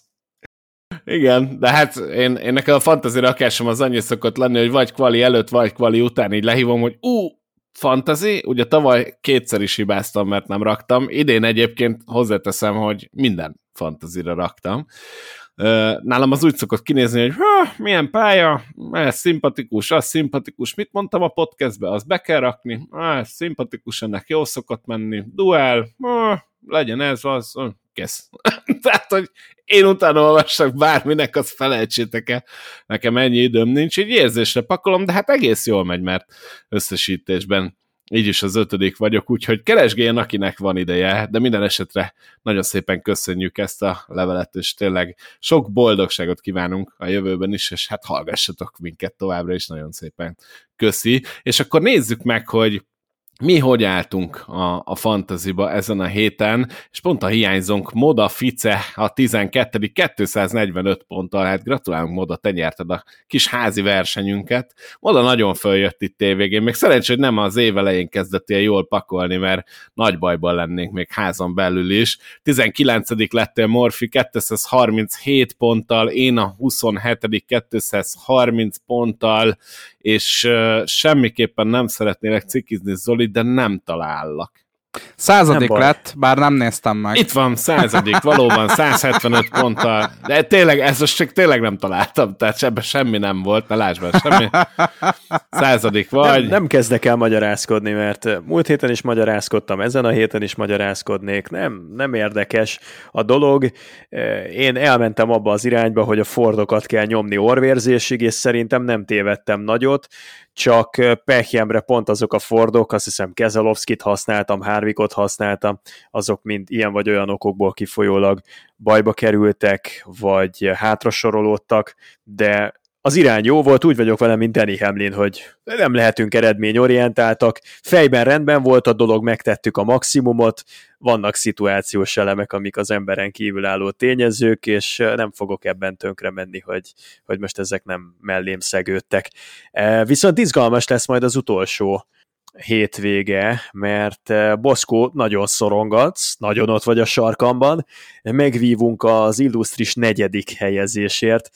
Titkon, megmondom őszintén, hogy azért választottam olyan versenyzőket, például Ryan Priest is benne volt a fantazimban, mert éreztem, hogy akkora már a szakadék a dobogó legalsó helye, és saját magam között, hogyha ugyanazt a standardet rakom, mint mindenki más, akkor azzal nem tudom kinyitni az ollót, így legalább adtam magamnak egy esélyt, hogyha az ég a földdel összeszakad Martinsville-ben, akkor én nagyot, nagyot jövök, hát nagyot jöttem, csak rossz irányba.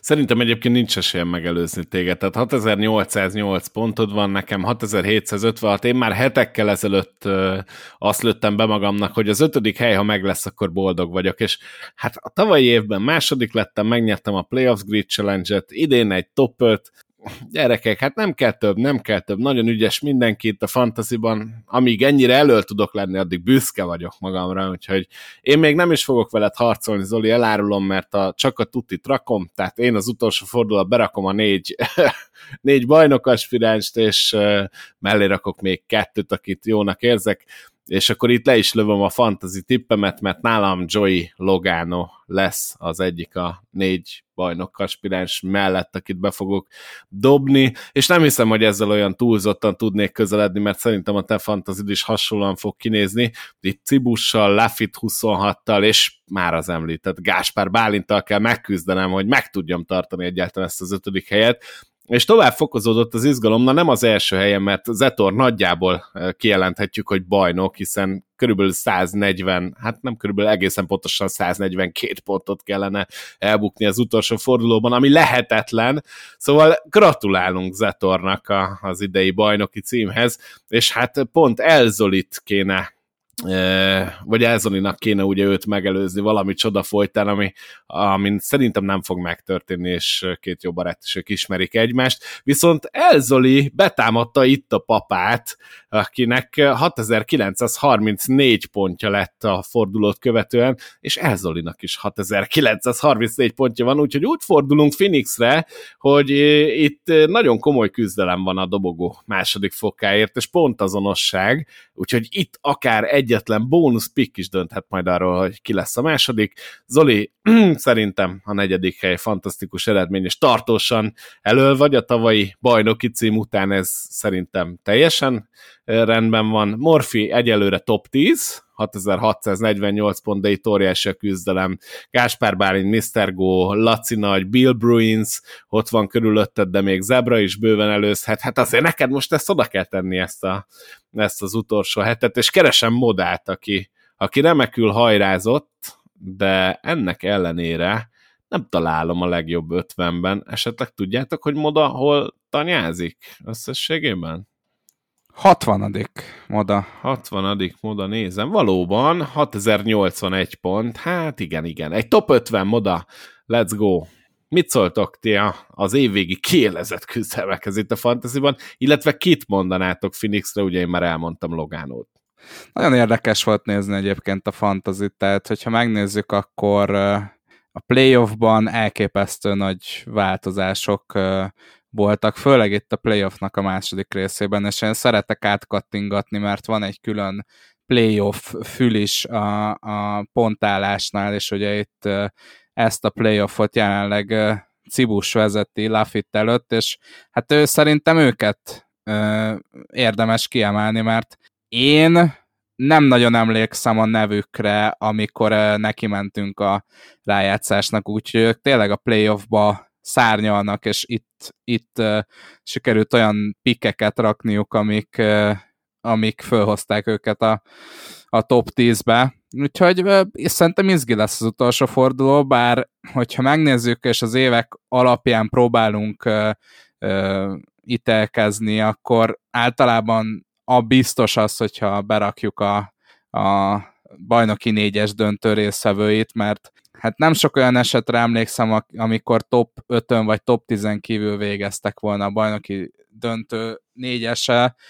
Talán most két esemény ugrik be, hogy a Chase Elliot tavalyi kiesése, meg talán még a 2016-os döntő, amikor, amikor gyakorlatilag mindenki kiszedett mindenkit ott az utolsó újraindítás, vagy utolsó előtti újraindításnál.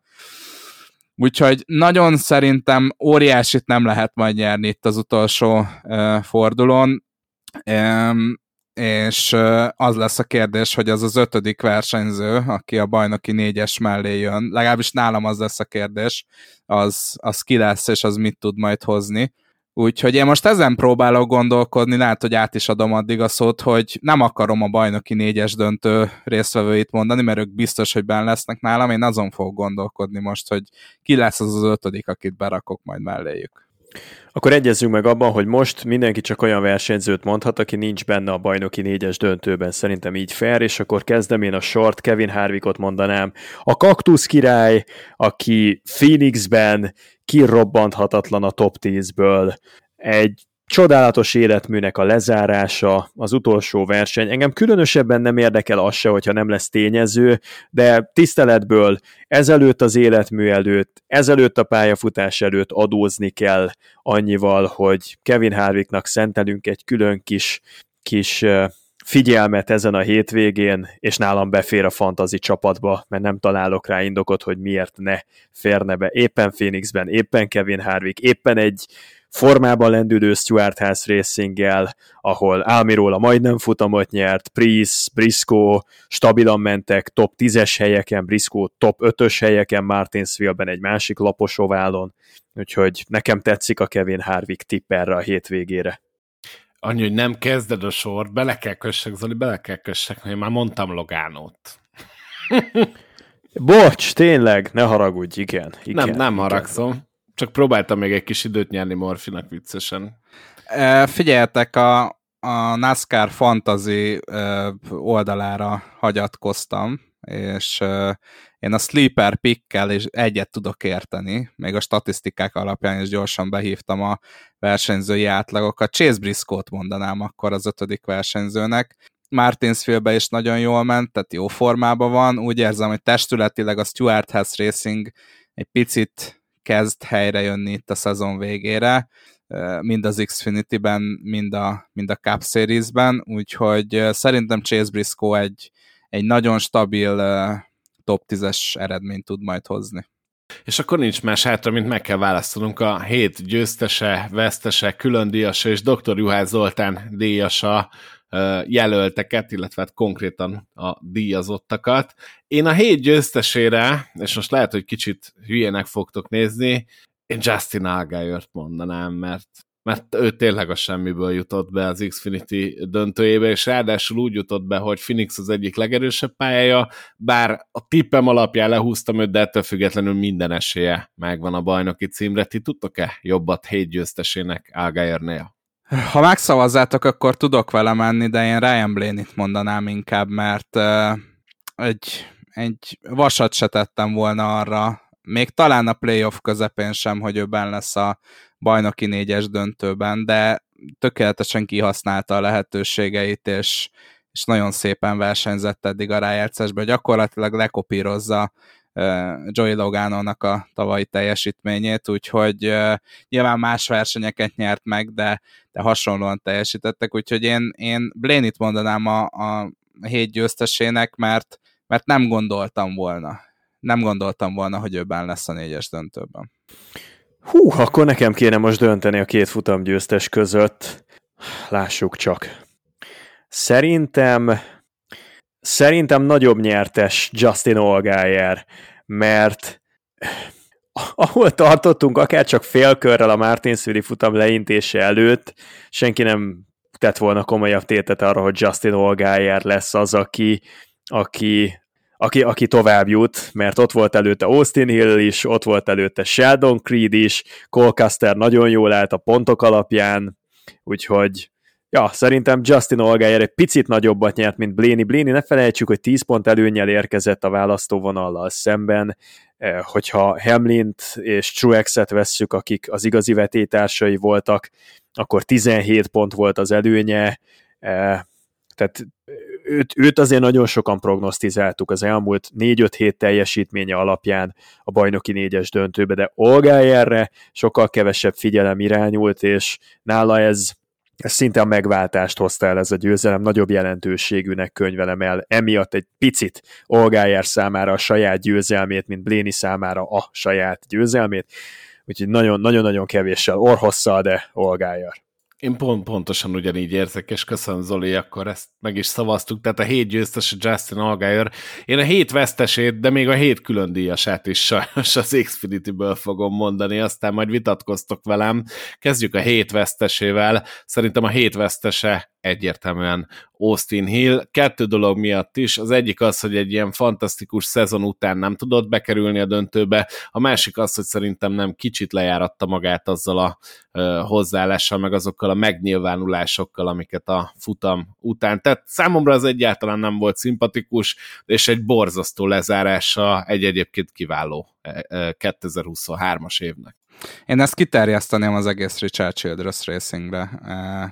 Uh, nyilván ebben benne van Sheldon Creed is, aki, hát nem mondom azt, hogy szegény, mert azért ő is tett azért, hogy ebbe a helyzetbe kerüljön, de, de az, hogy testületileg így viselkednek a saját versenyzőjükkel szemben, az, na ha, ha beszélünk a loser mentalitásról, akkor, akkor itt losernek is meg lehet szavazni a Richard Childress Racinget. Ez utóbbi. Nálam is igen, a Richard Childress Racing az abszolút vesztese ennek a hétvégének. Én nem tudom nektek elmagyarázni, hogy ott, ott mi minden siklott félre, de ha valaki egyszer könyvet írna arról, hogy hogyan ne menedzselj NASCAR csapatot, akkor ez egy olyan szép összegzés lenne a végére egy külön fejezetben, hogy amikor minden összeomlik, pont, pont, pont, és egy külön fejezetet szentelni annak, hogy hogyan lehetett tökéletesen rosszul levezényelni nyerőhelyzetből egy olyan versenyt, amit, amit teljes összeomlással sikerült befejezni, úgyhogy a Richard Childress Racing az meg ahogyan kommunikáltak egymásról, meg egymással a verseny után, ott hirtelenjében mindenki teljes amatőrnek tűnt. Richard Childress-től elkezdve, Andy Petrin keresztül komoly emberekről beszélünk, több évtizedes tapasztalattal, csapatvezetői tudással, know-how-val, eh, renoméval, és és olyan csacskaságokat csináltak, amit, amit az ember nem tud mire vélni. Richard Childress Racing a hét vesztese, a hét lúzere, sőt, az év lúzere. A, a két kupautójuk meg nem tudott körön belül maradni szinte. Tehát Kyle Busch-t állandóan lekörözték, Austin Dillon egy nagyon picit gyorsabb volt. Nevetséges, amit a Richard Childress Racing művelt ezen a hétvégén. Külön díjasra kettő jelöltem is van, az egyik az Xfinity-ből, a másik a Cup Series-ből, de Zoli, most megkérlek, hogy ha neked van esetleg a Dr. Juhász Zoltán díjra jelölted, akkor mondd el, mert hát ha egyezés van, és akkor a az idézőjeles maradékot fogom erre a külön díjra bedobni. Nálad most ki a Dr. Juhász Zoltán díjas? Az a jó, hogy ti kitaláltátok ezt a kategóriát, de én, én nem voltam itt, amikor ti kitaláltátok. Ezért tehát, tudtuk hogy... kitalálni. De, de, de ez mi? Ez mi? Most mondok hát egy ez... random embert, aki nekem arra a hm. hétvégére ez, ez tökéletesen így, így működik. Így, de ez, ez arra lett kitalálva, hogy, hogy egy csomószor kiálltál pilóták mellett, vagy, vagy dolgok mellett, amit mi aztán eltapostunk, és az én szívem ott sérült meg, amikor egyszer Kevin Harvickot mondtad, hogy utolsó év, izé, és gyakorlatilag szétlőttük, leromboltuk azt a, azt a jelölésedet, és bennem valahol itt fogalmazódott meg, aztán amikor kihagytál egy hetet, látod, nem szabad, akkor akkor jött az, hogy amikor mindig védesz egy pilótát, vagy amikor mindig kiállsz valaki mellett, mi pedig elnyomjuk, na az a doktor Juhász Zoltán díj. Most lehet, hogy nincs ilyen, ilyenkor megvan a lehetőséget, hogy egy számodra szimpatikus Dehogy nem. embert jelöljen. Nem, olyan nincs. Nincs. Most nekem lesz. Most nekem lesz. Nálam a hét külön díjasa Na de várja, nem a külön díjas kell, a Dr. Juhász Zoltán díjas kell. Akkor a doktor, jó. Ak- akkor nevezzük így, oké. Az másik, rendben. tehát van még külön díjasunk is. Oké. Na de akkor miért nem beszéljük meg először a külön... Ja, értem, azért nem beszéljük Mert meg a pont a külön de maradékot megvárod, hogy így Ja, van, értem. hát ha, hát Jól ha van. ugyanaz. Jól van. Értelek, értelek. Látom, hogy honnan jössz. Ugye két patronom tartasz. van a külön díjasra, hogyha az egyiket eleved, bemondom a másikat. De én a Dr. Juhász Zoltán díjra ugye nem jelölhetek, ezért kell, hogy te szólaljál meg előbb a témában. Oké, okay. Megvan. A Dr. Juhász Zoltán díjas erre a hétvégére Sheldon Creed. Azért, mert megszabadul ettől. Szerintem ennél jobb döntést nem lehetett hozni. Meggyőződésem, hogy ő döntött úgy, hogy eligazol a Richard Childress Racingtől, és ez a hétvége ez tökéletesen igazolta, hogy egy toxikus közeget hagy maga után, ahol már neki nem volt levegő. Ez volt a jó döntés, és Sheldon Creed elmegy egy szebb helyre, vagy legalábbis egy számára komfortosabb helyre, eh, úgyhogy engedtessék meg neki egy ilyen külön díjat megszavaznom. Jó, én ezt biztos, hogy megtámadtam volna, hogyha a külön díj kategóriába jelölött. Tehát látod, jól döntöttünk, hogy van egy sajátod. Nekem kettő ö, jelölésem is van a külön díjasokra, ahogy említettem, az egyik a kápos mezőnyből, ez pedig William Byron, mert az a küzdés, amit William Byron bemutatott, nem volt jó versenye, szerintem nem volt jól beállítva az autója, és egy pillanatig fel nem adva a harcot a mezőny végében végig, végig nyomta a versenyt maximális tudása szerint, és amikor kiszállt az autóból William Byron, akkor lehetett látni, hogy úristen, ez az ember mit vitt véghez a mai este. Számomra sokkal megdöbbentőbb volt őt így látni, és sokkal jobban tudtam örülni annak, hogy elérte a célját, mint amikor például futamot nyert, mert, mert azon az arcon, amit ott közelről felvett a kamera, azon bizony lehetett látni az elmúlt pár óra gyötrelmeit, és hogy mennyire nehéz dolga volt Byronnak. Ez az egyik, ami miatt én őt jelölném a külön díjasra, a másik külön díjason pedig Colcaster, az pedig pont a célba érkezés miatt, amit már mondtál Zoli. Casternél ugyanezt láttam, hogy tűzön vizen átment, meg kell, hogy legyen a döntő, és a végén szerintem, hogyha neki Tigris Bookfence-be kellett volna átmenni a célvonalon, hogy valahogy be legyen írva a neve a célba érkezettek között, akkor megtette volna, úgyhogy ebből a két jelöltből az én olvasatom szerint tudtok választani, vagy tudtok mondani egy harmadikat, vagy egy negyediket. Azt a Castor féle tigris bukfencet azért megnéztem volna, én emlékeztek is. tavaly a Corilla Joy féle kickball, kickball megmérettetésen Ó, a, a fotóra. idén is, voltám idén Néztük, is. igen, igen. Erről nem Igen. számoltuk be, de ha jól emlékszem, akkor fú, Ugye három hete volt körülbelül, Darlington és előtt volt talán, vagy, vagy- nem, Charlotte, Charlotte előtt volt. olyan régen. Igen, igen. Igen, Charlotte- előtt. Charlotte Roval előtt néztük. Hát nem voltak jobb teljesítmények. Nagyon féltettem egy-két NASCAR pilótát, ugye itt ez, ez egy nagyon furcsa játék, így gyakorlatilag a baseball és a foci van valahogy összekombinálva, pontosan nem is értem, hogy ott mit csinálnak, de az a lényeg, hogy a pilótáknak bele kell rugni egy labdába, ami gurul feléjük, hát gyerekek, ha láttatok már horros ott, én mindenkinél ott izgultam, hogy ez az ember tudjon járni holnap is, mert ahogy ezek neki álltak a labdának, azt a mindenségét. Carson Hosszevárnak szerintem valahol a hol- holdon kötött ki a lába. Akkor a luftot rugott. Tehát uh, szegény, szegény Hosszevár alapból is egy, egy ilyen langalétre úriember, nem egy sportos alkat, na maradjunk annyiba. Tehát ugye van a, a Caster féle ö, ö, spektrum, a, a, a spektrumnak Caster a, a külső széle, akiről nem tudod elképzelni, hogy tigris bukfencet csináljon, de mondjuk egy kickballba én el tudom képzelni, hogy Cole Caster jól szerepeljen. De nem, Most- mert, mert láttuk. Ká- nem, most ott. Carson, Carson Hossevárt meg mondjuk egy ilyen, egy ilyen ö, ö, maraton futóversenyen tudnám elképzelni, tehát ő fizikai sportokban, ahol bá- bármi kontaktot kell létrehoznod, még hogyha egy labdával is abban egy Carson Hossevert nem engedni, mert bármelyik pillanatban én azt érzem, hogy eltörde a szegény lába, mert annyira vékonyak a, a csontjai. Úgyhogy, na, hát maradjunk annyiba, hogy Colcaster és Carson Hossevert is tök jól megtalálta a saját sportákát, és hogy autóversenyző lett. Na de hogy tetszenek a jelöléseim, mit szóltok hozzá? Nekem Caster jutott eszembe először, de amikor mondtad William Byron-t, akkor, akkor eh, nagyon elgondolkodtatott, de mivel hogy Caster volt az első gondolatom nekem, és azért én is Casternek adnám. Ó, egyértelmű Castor, egyértelmű Castor, tehát uh, imádtam, imádtam, ahogyan behelyezte a szigorú rükvercet, és padlógázzal végigrongyolt.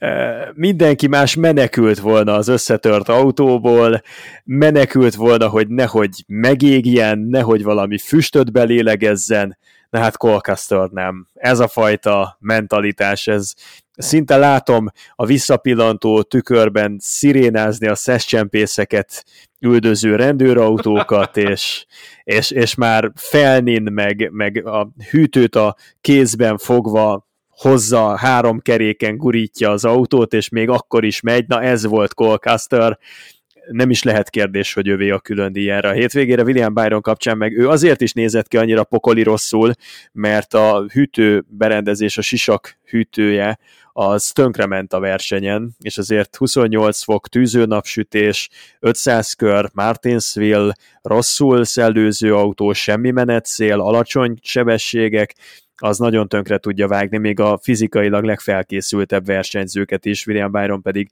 egyértelműen azok közé tartozik, akik az egyik legjobban felkészült pilótája a mezőnynek. Hát akkor ez volt már a, a Menjetek Körbe podcast második évadjának 32. adása. Nézzétek Phoenixet, hogy mikor és hol azt a menjetek körbe.hu-n megtaláljátok, ahogy majd Lénár Dávid cikkét is a döntőről, hogyha sikerül vele elkészülni, nem tudom, hogy megmondom őszintén, de azért bereklámozom, legyen rajta egy kis nyomás, és hát Morfinak kint van a szokásos heti Power Rankings, még annyi, hogy kövessetek minket a Twitch-en is, hiszen livestreamekkel szolgálunk, és fogunk majd az off-seasonben is. Mikor mész Morfi a Phoenixben most a héten? Um, hát ugye muszáj vagyok a déli, déli versenyen elindulni. A Phoenix az egy full távos verseny lesz, úgyhogy elég hosszú lesz, és te meg ugye kamion elbézel este, úgyhogy a déli versenyen fogok elindulni. Nem ígérek semmit, mert uh, uh, ugye valószínűleg olyan 6 órakor fogok hazaérni a Track Series döntőjéről, de, de mindenképpen szombat délben uh, Phoenix bármennyi alvással is. És ne felejtsétek még el azt, hogy vasárnap este a Cup Series döntő beharangozójával egy kicsit korábban érkezünk a megszokottaknál. Nagyjából 9 órakor kezdődik a közvetítés a versenyről, és már fél kilenckor képernyőre kerül a Network 4-nek a stúdió műsora, ahol latolgatjuk majd még egy kicsit az esélyeket a legjobb négy között. Jön Barna, meg Zsombi, megyünk, aki kíváncsi ránk, akkor nézze, kövessetek bennünket ott is. Sziasztok! Sziasztok! Sziasztok!